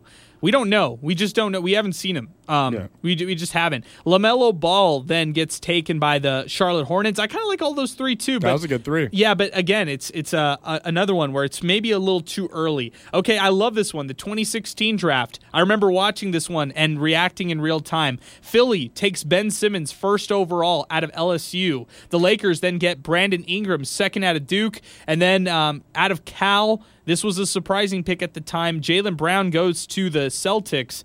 Uh, the third overall pick, that one hits out of those three. But are you really knocking any of those three? I think No, I'll- I'm not. That's Yeah, what I'm saying. Like that, solid draft. I looked at that one. I'm like, oh, 2016 was a was a was a year too. That was a good draft. Yeah, I really like that one. Yeah. Yeah, so uh, those are some good ones. It's kind of fun to always reflect back on some previous drafts. Tonight, the 2022 NBA draft. We'll see who, how it all shakes up. Again, the top three prospects Jabari Smith out of Auburn, Chet Holmgren out of Gonzaga, and then the third one, Paolo Banchero out of Duke. Uh, we'll see what ends up happening. Draft gets started at 6 o'clock, and we will keep you updated as to who gets selected in what spot. Sports Talk continues. We are going to take a timeout right now. When we come back, more trivia for the A&A All the Way charity softball game as Sports Talk continues here on 600 ESPN El Paso. Only one thing. We got Sal Montes in our Lubingo studios, the creator of the We the Miners track on 600 ESPN El Paso. I'm sorry, Sal. I gave you the wrong. I gave you the wrong ones. I'm sorry about this. Look at me. I'm I'm already I'm giving you the wrong uh, headsets. There we go. It's a mess. It's a mess over here. I'm sorry, Sal. What's going on? Not much. Uh, doing good. If I could brag a little bit, really quickly, I just Yes. paid off my car today. Hey. Wow. So, so if you see somebody in a in a 2015 Corolla with a hubcap missing, you know it's me. Dang. Save, save, save, That's baby. right. And Congrats. Thank you. And I didn't I didn't replace the hubcap because it's just cosmetic, but it's paid off, so I don't care. That's Dude. right. Flex on them. Flex on them. Sal, congratulations. Thank you, thank you. fresh you. off paying off your car. Fresh off uh, of a uh, Chihuahuas broadcast last night. That's getting right. ready for another one tonight.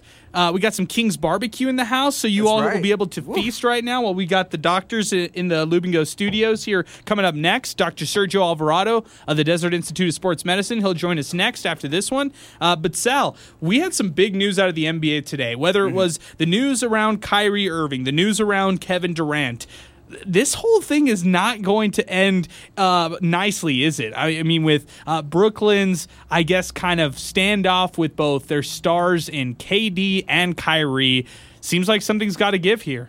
Yeah, and, and they might have to do it quicker than later, especially if they want to move through the draft and get the guy that they want through the draft. I mean, maybe they have some power to, to you know, if a player gets drafted to a certain team, they might be able to get them over there. But the end of the day, uh, right now the story is the NBA draft, and teams are trying to move their team around today's draft as opposed to players being drafted um, and getting them after the fact. So with, with Kevin Durant and Kyrie Irving, that situation in Brooklyn, the the time you know the time clock is uh, is winding down. It's sad because uh, don't you remember that uh, we talked about this the other day? But that young nucleus that the the Brooklyn Nets had with all their younger stars, and they they pretty much jeopardized all of that. They said, "Oh, forget that. Forget all the the culture that we built and everything. Let's just sell out on getting KD and Kyrie." Well, this is the this is what you live with when you do that kind of stuff, right, Jason? Because if you if you kind of put everything, all your stock into one star, superstar, and Kevin Durant, and you let him, you give him the keys to everything. If he doesn't, you know, like what you're doing, he's out. Well, it's the same. If you look at it that way, where you know you put all your eggs in one basket, or you know you're focused on the one player and he's making all the decisions. It's the same thing. Uh, you could say that the Lakers are doing. You know, True. with, with with LeBron, like you know, LeBron. Very true. LeBron's voice is is gold over there, right? So that that's the same issue over there. Um, this this, this Brooklyn thing is uh, stressing me out. It's stressing me out because we don't we don't know where he's gonna go. If he's gonna stay, should he stay? Should he go? Uh, just don't go to LA. That's all I gotta say. Just don't go there. To the Lakers, you can go to the Clippers. Mess that up. don't. We don't need it. And you know what, too, because uh, I know you said that they put all their eggs in one in one basket, which they did. Um, and even though it, it hasn't worked out, I still give them credit for trying to be atop the NBA and, and assembling a team because it's not always going to work out. Very rarely does it work out. It worked out, uh, no pun intended. We were just talking about the Lakers, but when they were able to get AD over there True. for the bubble year. Speaking of LA, it worked out with the Rams. There when you they go. went out, they put everything out there to get Thank Matthew you. Stafford. So it Oh, does God. happen. You know what I mean from time to time, but um, it just didn't happen with the Brooklyn Nets. Um, Sal, out of the teams that um, Kyrie Irving is interested going, I sided with the Mavs as being the team that I think would be the best landing spot. There's the Lakers, the Clippers, the Knicks, the Heat, the 76ers, and the Dallas Mavericks. Of those teams right there, which ones do you like? We we didn't really touch on the Knicks, Heat, 76ers, but uh, is there a team out of that mix that you like for a Kyrie landing spot? Uh, it's hon- tough, right? It- it's tough. I'd say it, out of all the teams, really, maybe the Sixers, but it's like you could have just dealt him over there for Ben Simmons, right? Oh my! James Harden for Kyrie Oh. Irving. W- Why not? I mean, have the reunion. No. But but either way, th- it's really not a good fit on any of those teams. I mean, the one that sounds nice, but there's only one basketball is the Dallas Mavericks too. True. You, you know I, what I, I mean? hear what you're saying about, That- about that- the ISO heavy offense they and, have. And, and that's Luka's team through and through. I don't care if you're Kyrie Irving or, with all due respect, even Kevin Durant. You go to the Mavericks, that's Luka's team. That's You- right. You know what I mean? That's- And it a- is. As great a player as he is, there's only one guy, and he just came off a championship, and that's Stephen Curry. Wherever he goes, he's going to be that man on that team. Every single team you look out look at throughout the league, but with um, with the Mavericks. It, it might be the best, but it's I still wouldn't see it working out. Well, Ky- I, I feel like with Kyrie being, uh, you know, he, he's a supporting player, even though he is the star, or you know what I mean. Like he's a, you know, every the lights on him right now, and everything is it's everything he's doing. People are watching and, and stuff like that. He on the court, technically, he would have to be a supporting person, especially for Dallas. Absolutely, like you said, he's you know, Luka is is head honcho over there, but uh, he has to be a support. He has to sit there and, and be the supporting player. Why, I think why wouldn't Miami work? Because with Miami, they could send off Tyler Herro, Duncan Robinson, get KD at least a little excited about some uh, players that they can get in return. And then for Miami, they get to pair Kyrie with Jimmy Butler, Bam Adebayo, uh, and, and that nucleus they have out there in Miami. Remember, no PJ Tucker. He opted out of his contract. Victor Oladipo is, is a, uh free agent, so they need some depth in their backcourt. Maybe they look that route, ship away Kyle Lowry, and then go with a backcourt that is really around Kyrie Irving. Could you see that, Sal, with the, the Miami Heat to try to make a, uh, a next jump in their kind of production? I mean, they they got to make a move for sure, and if if they do this, we know that um, they're moving on from Kyle Lowry, which I think ideally it, it was a fit just in terms of style of play. But when you try to pair Kyrie Irving with Miami, those those styles are just way way different. I mean, Miami's True. diving on the floor every single possession and, and you know just being as gritty and aggressive as Yeah, they're grimy. And and Kyrie's more finesse. And that's not to say it wouldn't work out. I mean, I mean it definitely could. But um, now that I think about it, why not? I mean, you have a guy like Jimmy Butler backing up Kyrie Irving when somebody tries to get in his face. It it might work. It might work. You know, um, I'm going to just throw something else at you guys. Where does Kevin Durant go? This is the toughest. The star, the superstar of Kevin Durant, who, when it's all said and done, is probably going to be considered a top twenty player in NBA history. Kevin Durant is constantly seeking this uh, basketball happiness that he didn't achieve in OKC. He didn't achieve in in Golden State. He hasn't achieved it so far with Brooklyn. Is there a, is there a good fit for him anywhere? Durant, I got more. I got more personal things. I don't like him. I, I don't like Kevin Durant, Okay. but he he's trying to prove something, and I'm not really sure what it is he's trying to prove because you really don't have to prove anything. You've gotten in the ring. I'm with you. You know what I'm saying? You're good. But you're trying to prove something that essentially you're not you're not going to be able to prove it. Whatever it is. And, and I don't know what that is. So, you know, at OKC didn't get it done. Went to Golden State, got it done, but you had Steph there. You had Clay there. You had Draymond there. You had a squad that was there before you got there. So you jumped on, got a ring, and then you tried. You think that you're going to be able to go to Brooklyn and do the same thing, but that's a whole. Br- they got rid of all the people they could have kept and brought you in to build this new thing, but you didn't even do that in OKC. So, mm-hmm. what is there is no difference there. You have he has to go somewhere where, um, where there's already something building there. I I believe, and and not him being the the the bottom line of the build. Does that make sense? Yeah. Uh, and and the same thing with like I've been hearing it all week. Could Steph do it without without Durant? And he did. Yeah. Three times he's done it. Durant has not done it without Steph. Good point. Good point right there. can- and people keep saying, "Well, Kevin Durant this," and like, he, he- proven. It's been proven three times with, and he's only done it once. Sal, where do you think he can go? Can he win alone? Uh, no. He can't. uh, and there's not many players who can. Okay. If, if we're being honest. I'm with That's you. hard. And, and I'm not saying Steph did it alone either, because Right. there's a whole team Yeah. around it. But Yeah, it's it's very very tough. There's only one guy. His name's Richie James on the Xbox. But no, aside from that, um, what what I was thinking about is just with teams and how they're structured right now. It's really not that far fetched to say teams could blow up their team to get Kevin Durant. Yes. Um, and, and I don't know if they have the cap space to do this, but it just popped in my mind. Would maybe the uh, the Phoenix Suns be a destination if they can make some It's an trades interesting one. and- get KD over there? Would they be willing to move? I think they'd be willing to move on from Ayton to free up that that cap space because I think he's a free agent anyway. So he wouldn't be on the books for the following year, and um, maybe a, a Booker, KD, and Chris Paul team with whoever else you want to throw in on there. They'd be doing the same thing that a lot of other teams are doing, but I mean, you'd be superstar heavy on that on that squad. I was that was the team I kind of thought about in my head too. Uh, you're right, like the salary cap things are just all up in the air. But what you, what you're saying, Sal, is if if it's a team like uh, or if it's a player like Kevin Durant, you blow up your team for him. You know, you you It's- you kind of yeah. get ready for something like that. So I look at that. I, I definitely see the Phoenix Suns as a possibility. What if he goes home? No way. DC. DC, Maybe. I mean, that's he's from that Oh. area, but also too, if we're gonna play the the the heartstrings role, maybe even Toronto, because he always said he wanted to play for Toronto when when he was a Ooh. younger player. I think like in high school or college, he's like Toronto. That was one of my favorite teams because they were new, and he kind of got that feeling in OKC because it was a brand new squad in the NBA. Um, but I- I don't know. I don't. Do we think- say OKC?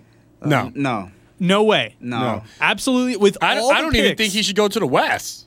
Honestly, all the picks that OKC has, has acquired, all the Shai Gilgeous-Alexander, a trade around him, and then he's got you know the young Aleksej Pokusevski.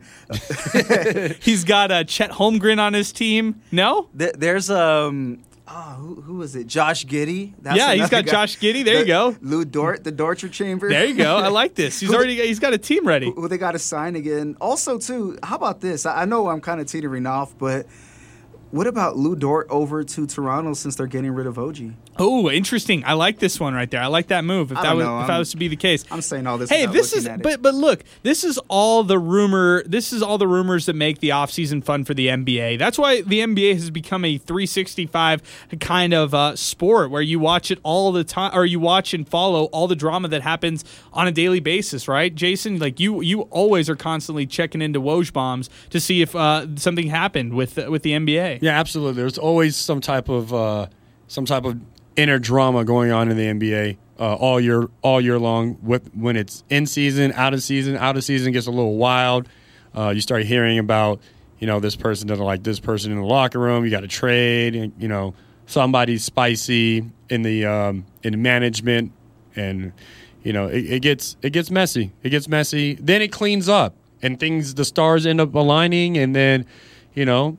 Um, the season starts and then we're off. We're, we're ready to get to the finals. I know. I'm totally like with you. Yeah, I'm with you on that. oh, until All Star All Star Weekend, then it gets crazy. Yeah, th- there you go. Hey, uh, we've got one trivia question before we get to our break for the A and A All the Way charity softball game. This is taking place tomorrow at Southwest University Park. If you want to win tickets, all you have to do is answer this question correctly and give us a call at 915-505-6009 and you can win these tickets to the A and A All the Way charity softball game tomorrow. This is an easy one. This is a softball question right here. Easy, easy stuff. In college, Aaron Jones and Alvin Jones played against which Super Bowl winning quarterback uh, on the opposite side? This is easy. 915-505-6009. Tell us which quarterback uh, that that uh, Aaron and Alvin Jones played against when they were here at UTEP. Taking a timeout right now. When we come back, ask a doctor with Dr. Sergio Alvarado, the Desert Institute of Sports Medicine, as Sports Talk continues. Town Square Media Station. You're listening to Ask a Doctor on 600 ESPN El Paso with Dr. Sergio Alvarado of the Desert Institute of Sports Medicine. Call in or tweet us with your questions for the Jock Doc. Here's your host, Steve Kaplowitz. Adrian Broaddus taking over today as we get ready for hour number three, and that uh, that music, you know what that means. That means we're back with Ask a Doctor with Dr. Sergio Alvarado, the Desert Institute of Sports Medicine. Been a while since we've had him back in our Lubin studios. Uh, Desert Institute of Sports Medicine now holding sports medi- uh, uh, physicals right now at their location, 2267 Lee Trevino, out on El Paso's east side. Doc, what's going on? Thanks for joining us today. Thank you, Adrian. Well, it's, it's been a busy summer. It's been a very busy summer for you, I know. And uh, and Doc, uh, you brought a guest with us today, which I'm so excited about. Yeah, Mark. Uh, well, I'm gonna let him introduce himself. I'll, I'll introduce Yeah, him. yeah, I'll introduce him. But I'm happy that you brought a guest friend with you today on the show. Yeah, he's he's a really good guy, and and uh, he's doing a lot of, of work, good work for a lot of my patients. So Great. Well, so we've got the Doc Jock with us, the sports doctor and Dr. Sergio Alvarado, and then joining us as well is Marcos Parga, who is a physical therapist here in the city of El Paso. Thanks so much for joining us, Marcos. How's it going? Good, good. Thanks for having me here. Well, it's it's great to have you here, and uh, it's kind of great to hear kind of the insight that both of you all too, and and how you all work together. So I I think that's how we can start today's uh, segment because sometimes I feel that people often lump what a sports doctor does and also what a physical therapist does. Can you guys talk about how you all work hand in hand um, and, and kind of explain the process to everybody for those who don't know? And we'll start with you, Doc, uh, Dr. Sergio Alvarado, and uh, we'll we'll uh, we'll get this going on your side.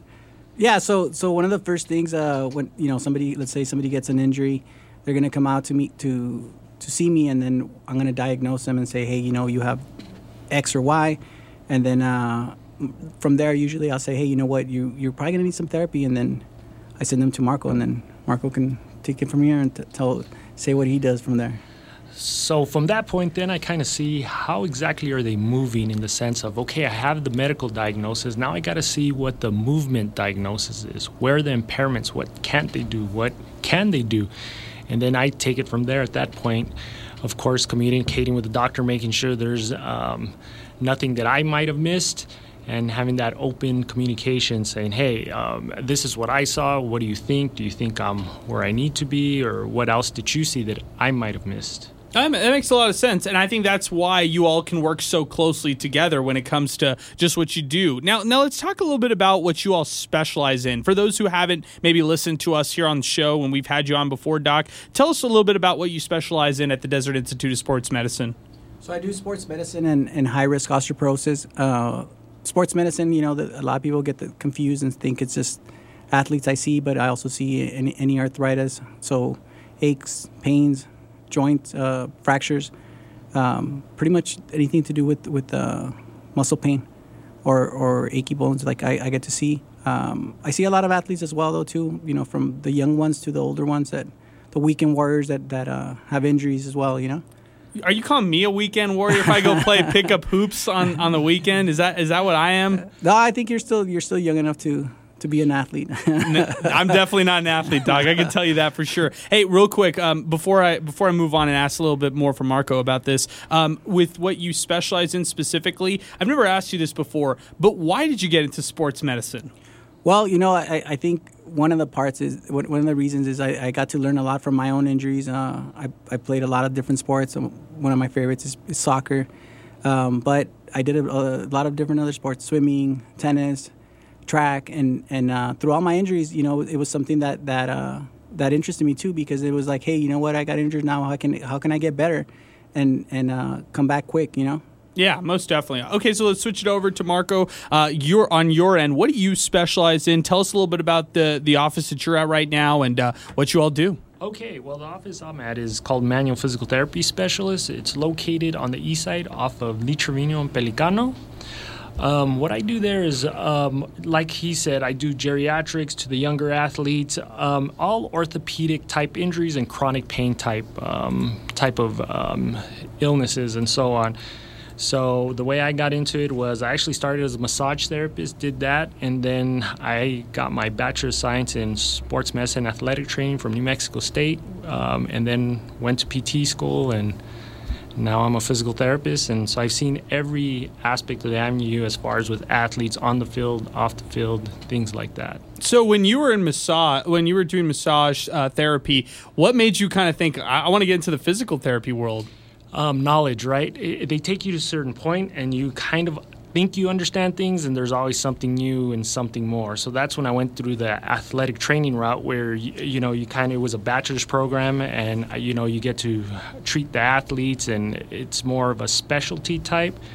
And then from that point then i wanted to treat the general population and that's what got me into the physical therapy are you a big sports fan too I was, I am, but running our own practice and stuff, keeping up with sports is a bit difficult, right? I, I, can't imagine. Yeah, trying to figure out the marketing and everything else, that, and then also treating and, and trying to keep up with all the documentation that insurance requires us. It makes it a bit difficult to try to, you know, I, we don't get out till usually about seven thirty eight o'clock and we're there at eight and it's an ongoing thing. Yeah, you guys work long hours. It's hard to ask you guys, hey, what do you think about Paolo Banchero possibly being the number one overall pick to the Orlando Magic? Yeah, you know, I was hearing your, your, your segment right now. I, I, think it's it's it's a good deal. Yeah, and and uh, you're you're right. I mean, I don't know, like like let, us see if, if 2022 is a, is another year where number three is is the, the the magic number. You know. Yeah, let's see if that ends up happening uh, for the Magic. Let's see what ends up happening. Um, l- let's go through the process again and l- let's explain a little bit more in depth, Doc, because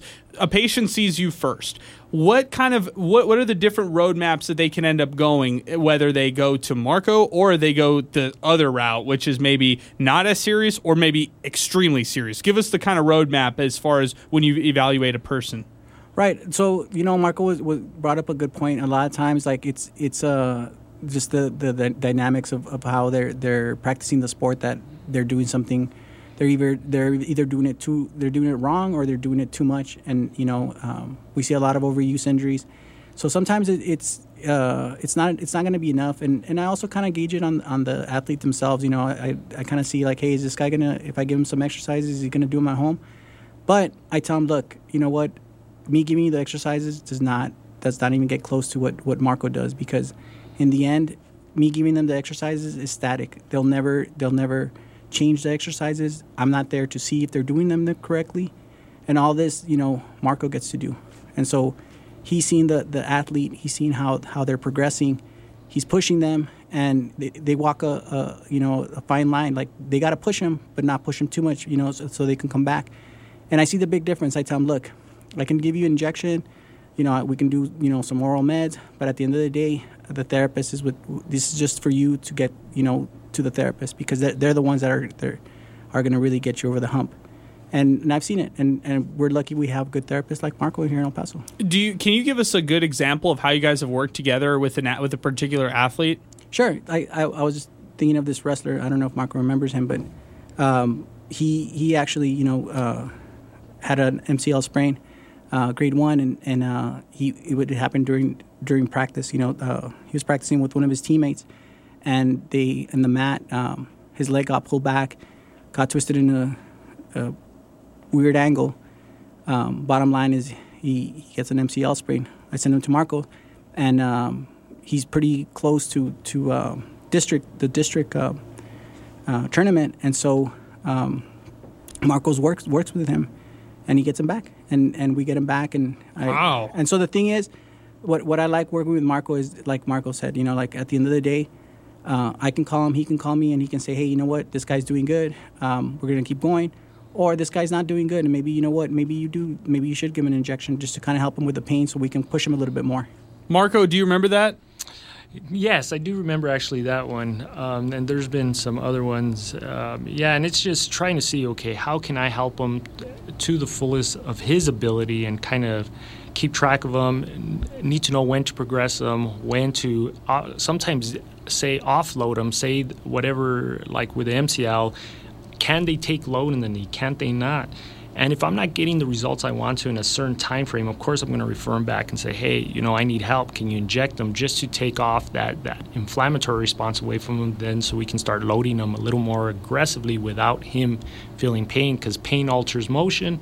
So if he's painful, you know, I got to make sure I don't create more pain while I'm rehabbing him because then that just shuts down his, his leg or his, his knee in this case, and then he can't support himself or shoot or do a double or single or whatever he wanted to do as a wrestler. No, it makes so much uh, so much sense. Uh, I'll give you guys a, a like kind of like a an example, and you tell me what you maybe do in this process. But let's say somebody is uh, is playing whatever sport and they get injured. Maybe you think it's it's. Uh, it's to the point where they need physical therapy, but they also want to be rushed back. They want to play in a, spe- a specific game that's maybe a month out or something like that. How do you how do you go about something like this, which which would be a little bit more intensive, I would say. Right. Well, I mean, and I'm, I'm, you know, I, I kind of tell them like, hey, this is where we are, and this is probably where you'll be. Um, it, unfortunately, you know, it, it, it's almost like you know, just bad luck that that happens all the time. Where where you know the star player, right before the the um, district game, um, senior night, or you know, even I've had even you know uh, dancers that that you know big performance and and they they twist their ankle, and they want, of course, they want to get back as soon as possible. And then I tell them, look, based on your injury, like we're, we're probably not gonna. This isn't gonna happen. If it's not gonna happen, I, I tell them I'm, I'm, you know, I'm upfront with them, and I tell them, look, I don't think this is gonna happen. Um, you you risk get making the injury worse. Every once in a while, though, we can. We can probably just tape it up and kind of patch it up and see how it goes. Like I, this happened, you know, with with a, a shot putter that, that sprained her ankle. Um, just this year, you know, with, with during district, she was going to go to district. Uh, she had less than a week, and uh, yeah, rehabbed her, and, and uh, she wasn't at 100, percent but she was good enough to to to go ahead and go to district. I think she ended up play, placing a third. Wow. Yeah. So I mean, the thing is, uh, again, I mean, with, with communication with, with Marco, making sure that that uh, we're, we're both on. You know, just today, actually, I asked him about uh, if he could he could get somebody in pretty quick. You know, they're they're they're uh, a collegiate um, um, athlete, and, and they got to go back. So Marco's gonna see him uh, pretty quick too. Wow. Okay. So sometimes when they it's on a quicker timeline, Marco, what what, what do you do in that case? I, do you just ramp up what they're doing, or just kind depending? of right. We got to just control the pain and his symptomology first, so that we can try to start loading him up progressively and and safely, right? Because I don't want to do something that's going to irritate him and say they have a competition in a week or two weeks. I want to see if I can offload the tissue with taping or something, and then communicate that with the athletic trainers too. That, uh, just because I come from that background too, and um, Dr. Alvarado does a lot of stuff here at the local high school, so that helps out greatly. So we have that communication with the athletic trainer. So I say, hey, maybe when they're at school, start doing these types of exercise them and then progress them. So when I get them, then I can whether I'm doing anything like dry needling or, or, or any type of joint mobilization just to get them pain free so that when we start loading them up, they can be pain free. And a lot of it is say, okay, is it the correct motor control? Are they using the right, the, their body in the right way, or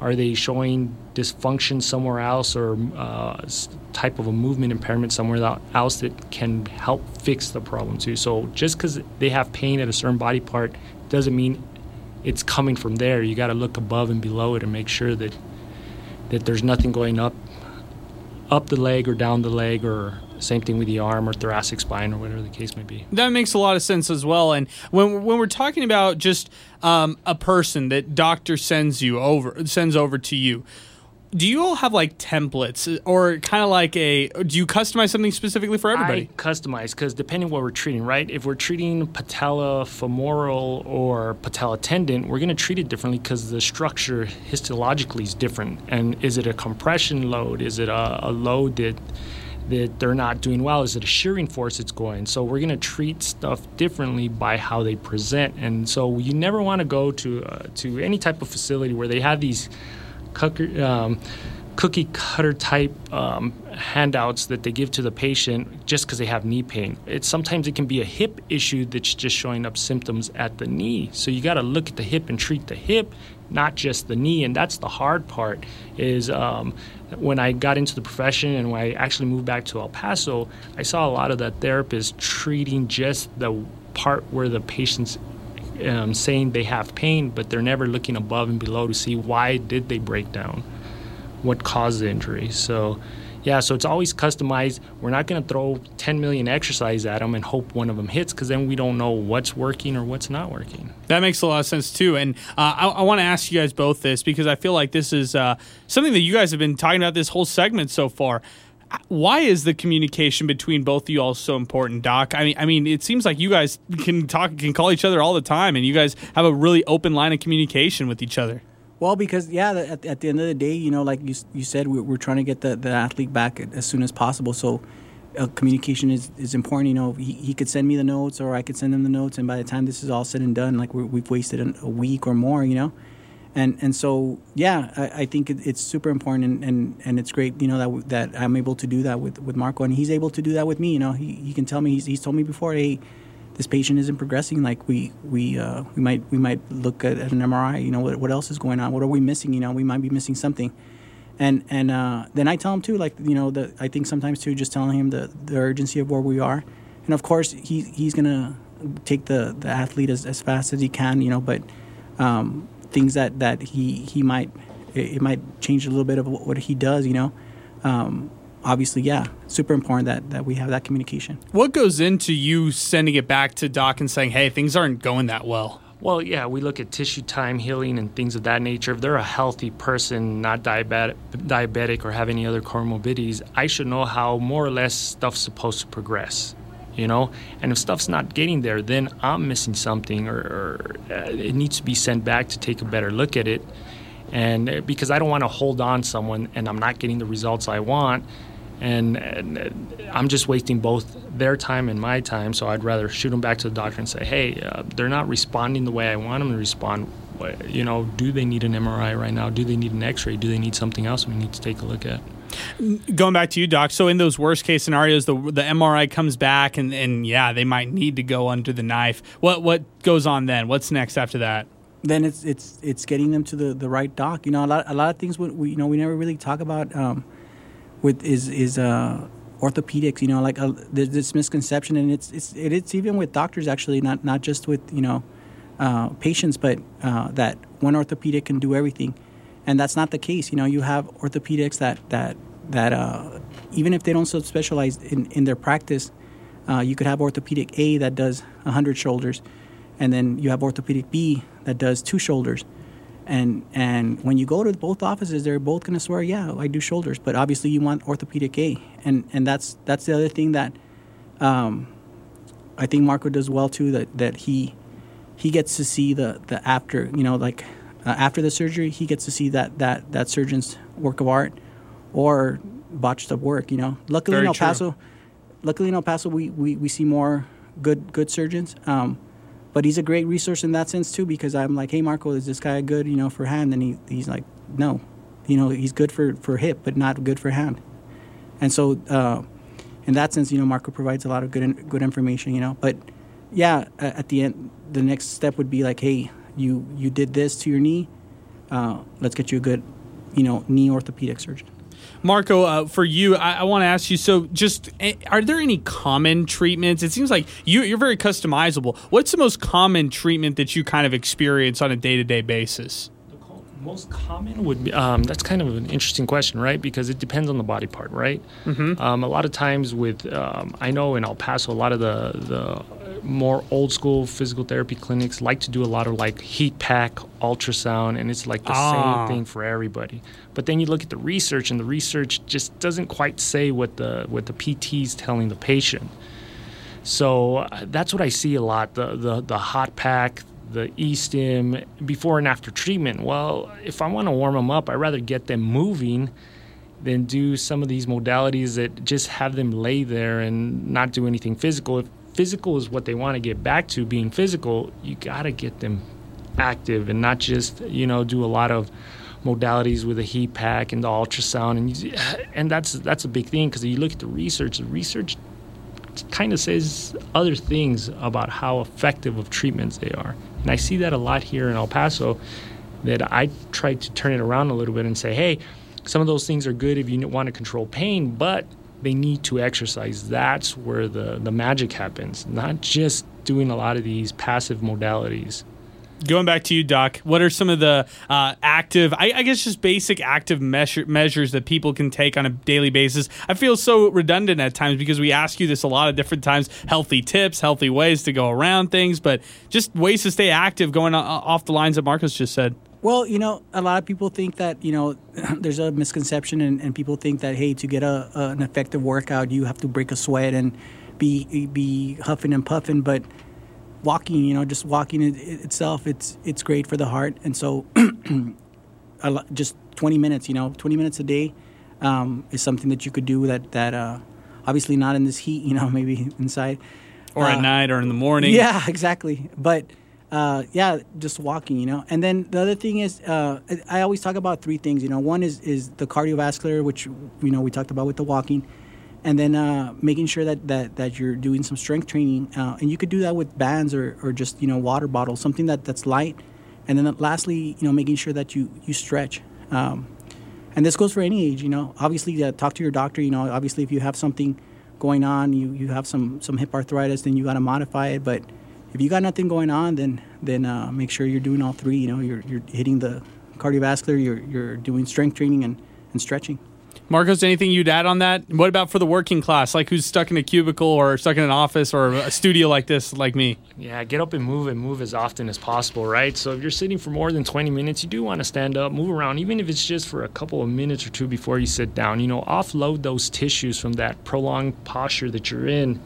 Because if not, stuff's gonna start to change and adapt to the shortness, you know, and then you're gonna get up and you're gonna say, Why are my hips so tight? Or why is my back so tight? Well, it's because prolonged posture. So move and move more often. That's that's probably you know, motion is lotion. Okay. Just get moving. Okay, I like this. Well, hey, you all have been great. Thank you so much for all the great time today. I just want to mention uh, Dr. Sergio Alvarado is El Paso board certified in medicine with an added qualification in sports medicine. Out at the Desert Institute of Sports Medicine, they've recently expanded their location 2267 Trawood uh, Suite G2. And parents, summer's here. Desert Institute of Sports Medicine is offering summer specials for sports physicals going on right now for just $20. You can call to set up an appointment 915 256 9751 or Google the Desert Institute of Sports Medicine to learn more. Doc, how have the sports uh, physicals been going uh, recently? Great. You know, we, we've had a good turnout. Um, all the way from middle school to, to high school. And right now, you know, I guess parents are taking advantage that the kids are out, and so they, they got time, you know? It's crazy that school is like only four weeks away or something Yeah. like that. Isn't that scary? I- I, it's- hate the year round school. Right? yeah, I was like, geez, I'm glad we didn't have that. Yeah, you know, the teachers, I think, hate it more. Yeah, yeah. Shout out all the teachers there. I, I really, I really thank all them. Hey, Marco Spadaga, thank you so much for joining us here on the show today. You were, bi- you've been a great guest. So thanks so much for giving us all this insight today on the show. Thank you for having me. All right, and and Doc, really appreciate it as always. We'll get a chance to do this soon. Afternoon. Thank you, Adrian. All right, that does it for us here today on the on the another edition of the Ask a Doctor here from the Desert Institute of Sports Medicine. We'll take a timeout right now. When we come back, more sports talk as as, as uh, we continue here on 600 ESPN El Paso. You've been listening to Ask a Doctor with Dr. Sergio Alvarado on 600 ESPN El Paso. Brought to you by the Desert Institute of Sports Medicine. Call to set up an appointment at 915 256 9751 or visit desertinstituteep.com for more. All right, welcome back to Sports Talk. Oh my goodness, so much has gone on in the NBA draft. Oh man, I, I can't even. I, I, it was hard to keep myself contained with what was going on uh, in the NBA draft right now. First off, Paolo Banchero is the number one overall pick. He goes to the Orlando Magic in a absolute shock. I mean, I'm telling you, all day long they had talked about Jabari Smith knew that he was going to Orlando number one. He was confident 100. percent Adrian Wojnarowski had tweeted it out earlier. And then the Orlando Magic have a change of heart in the last moments of the NBA draft, and they select Paolo Banchero out of Duke. He goes number one. The the power forward from Duke goes number one instead of Auburn's Jabari Smith Jr., who ends up third overall to the Houston Rockets as a power forward. Uh, then, if things couldn't get even uh, more dramatic, which by the way, all power forwards taken so far in the first four picks instead of getting Purdue's Jaden Ivey, the clear cut number four overall pick out of Purdue, the Sacramento Kings select Keegan Murray out of Iowa, the power forward, and they do not get a guard. Uh, this is shocking for multiple reasons. Well, first off, getting Jaden Ivey would have been a stretch for the Sacramento Kings, just knowing that uh, Jaden Ivey would join a backcourt that already has Davion Mitchell, that already has De'Aaron Fox and it doesn't have that. You don't have that necessarily uh, that necessarily connection between Sacramento and uh, a team like Jaden Ivey, who would come into the mix thinking he could be the starting point guard right away. When Fox is already that starting point guard, uh, Davion Mitchell is a strong guard in the backcourt. It's tough for them to actually go off and do something like this. But I don't. I don't care. I look at Jaden Ivey. I'll, I'll tell you this: the, the Detroit Pistons. They're picking next at number five they already have Cade Cunningham, who they drafted first overall last year in the NBA draft. I guarantee they take Jaden Ivey because you get the best player available on the board. And uh, I still think the Detroit Pistons will take him here at number five. Man, this draft is shaking out crazy. Are we really surprised Sacramento makes a crazy pick? No, you know what? I don't think it's that crazy at all because uh, that's this is kind of what I wanted. I didn't want Jaden Ivey to go to uh, Sacramento. We were speaking about this the other day because there's really no fit. And there when isn't. Com- when it comes to Detroit, I guess like you know position by position. They already have Cade Cunningham, but they could make a nice duo out there, or maybe they're sending a message to Cunningham: "We need you to inadvertently saying, "Hey, step it up," or we have this rookie here who's going to take your spot. Even though Cade Cunningham, he only spent one year in the league so far, who I think is still going to be really good. I'm just talking crazy because I'm looking at the TV while trying to speak at the same time, and I can't do that. What do you guys think? Who? What did you think of the Paolo pick? Man, I, once I saw it, I was like, "Whoa!" Because we thought I was going number three for sure. But then we also saw that you know later up, we were like, you know what? They, they're looking like he's going to go number one. And sure enough, there he was right there, Orlando Magic. That's crazy. So I, I, follow the NBA draft via Twitter and mm-hmm. via you know what we're watching on TV right now.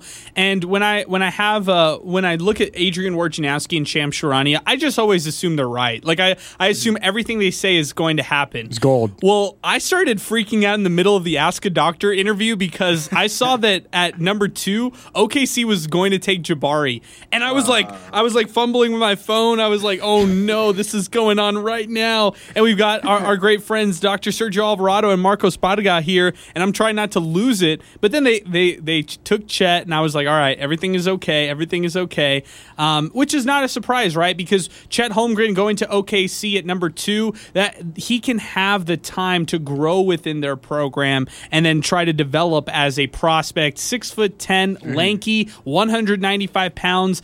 I don't know, Sal. I'm not necessarily a fan of uh, of Chet.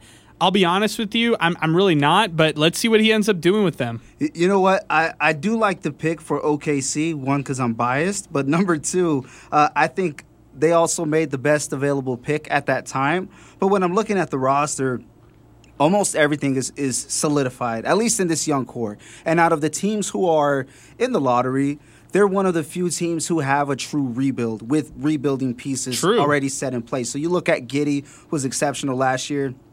SGA, we could start and end there. We know what he's capable of, and then uh, the Dorture Chamber, Yep. Lu Dort at uh, at the three. So when you when you get a guy who is the size of Chet Holmgren and he has that skill set.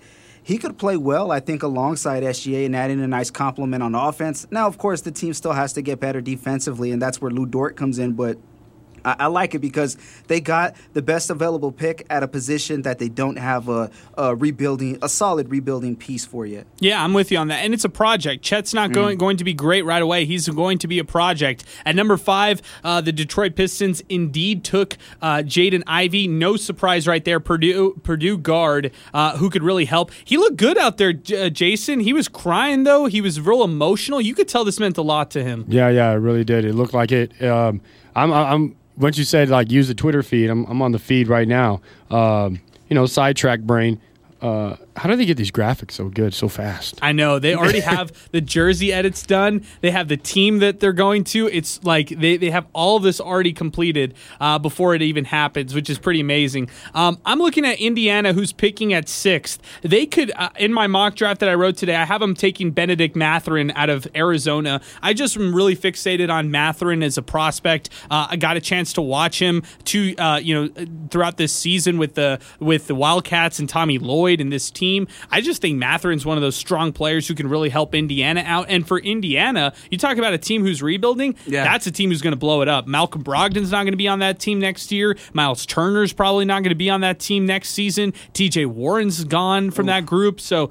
Yeah, with the Indiana Pacers, they're getting a full reset under new head coach Rick Carlisle. Is, Yeah. Oh, go ahead. Sorry. I was just gonna say that's um it- I was talking about OKC right now, how they're a true rebuilding team, but they they already taken some steps. That's a team that's literally starting from scratch Yeah. all over again. Most definitely. For OKC. Uh, the Pacers. Oh, the Pacers. Yeah. Um, what I was gonna say is, uh, I just saw something.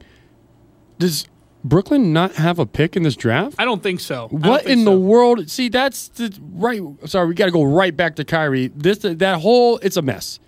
That is a whole entire mess. They don't even have a pick in the draft. There's something going on. Kyrie's out. He's, he's You, you know that you know how they actually lost all their picks, right? They lost all their picks because they traded for James Harden. I mean, they Mm. they gave away all their picks for that Harden move. So and look at him now. there you go. Well, if I'm not mistaken, were they kind of in that same situation when they made that big trade for like KG and, and Paul Pierce, like Yes. 10 years ago No, you're so? exactly right. And there was a coach involved. well, Jason Kidd was involved. I think he was traded as a oh. coach. Yeah, he like a coach was actually. I've never, I've never seen that in my life. I think first and last time we'll see something like that actually happen. But yeah, you know, you guys are remembering that totally correct. Uh, our telephone number, 915-505-6009 if you'd like to get in. 600 ESPN El Paso on Twitter. Uh, that's 600 ESPN El Paso on Twitter. NBA draft going on right now on ABC. Uh, currently Indiana on the clock. We'll see where they go at this pick. The- picking after Indiana is Portland at number seven. Portland was rumored to trade for OG Anunoby from the Toronto Raptors and then help them out there uh, to, to kind of give away their seventh overall pick. Toronto would then enter the top 10 and, and pick at that position at number seven. Uh, by the way, you look at, you know, you mentioned a team like Brooklyn who doesn't have a first overall pick. Uh, Toronto is in that same boat too. Uh, the Lakers are in the same situation. They do not have a first round pick. Uh, so there are several teams across. Uh, I'm looking at Utah. They don't have a first round pick. Um, they uh, look at the Boston Celtics. They want they got Derrick White in a big deal. So instead of having Derrick White on their team, um, you know they they ended up shipping off that first round pick to San Antonio, which they they have at uh, pick number 25. So that's another one that we could look at right there. Uh, you look at uh, New Orleans; they also don't have a uh, a uh, you know first overall pick. They traded that away to Charlotte. Hi, Selma, Good to see you. Uh, Sal's wife here as we continue on Sports Talk. Um, so, yes, as we kind of predicted, uh, Indiana took Benedict Mathurin at the uh, number six overall pick. It gives you a sizable wing that you can work and plug in as soon as TJ Warren is out of the mix with the Pacers. Uh, I like this pick for a lot of reasons for the Pacers. Sal, what we were just talking about Mm-hmm. is uh, Portland's possible, you know, Portland possibly staying at, here at number seven and not trading OG Anunoby. The trade was never made final yesterday. It was it, it, the, it circled a lot of rumor mills uh, yesterday, but it was never solidified. If they stay strong at this pick, do you like that move for Portland, or do you want them to trade it so they could try to get more pieces around uh, uh, around somebody like uh, you know Damian Lillard? I think right now you go with the best available pick and then use that as leverage in a trade for later because they they literally have like three and a half minutes to, to solidify this decision. But at this point, I think uh, Lillard is definitely informed and also even pitching in his two cents as to what if there's a player available. He'll probably give his two cents as to who he wants, and the and the Pacers, the Blazers, more than likely, you know, make that pick. So I think um, this is something. Basically, whoever they draft, I think, is going to get traded down the road. Yeah, I, I can see where you're going with that one, Sal. Uh, hey, let's take a time out right now. When we come back, we're going to get to our final countdown. We'll join voice of the Chihuahuas, Tim Hagerty, as Sports Talk winds down on a very busy Thursday afternoon. And then tomorrow, we'll recap the NBA draft live at the A&A All the Way charity softball game. It's all coming up as Sports Talk continues right here on 600 ESPN El Paso.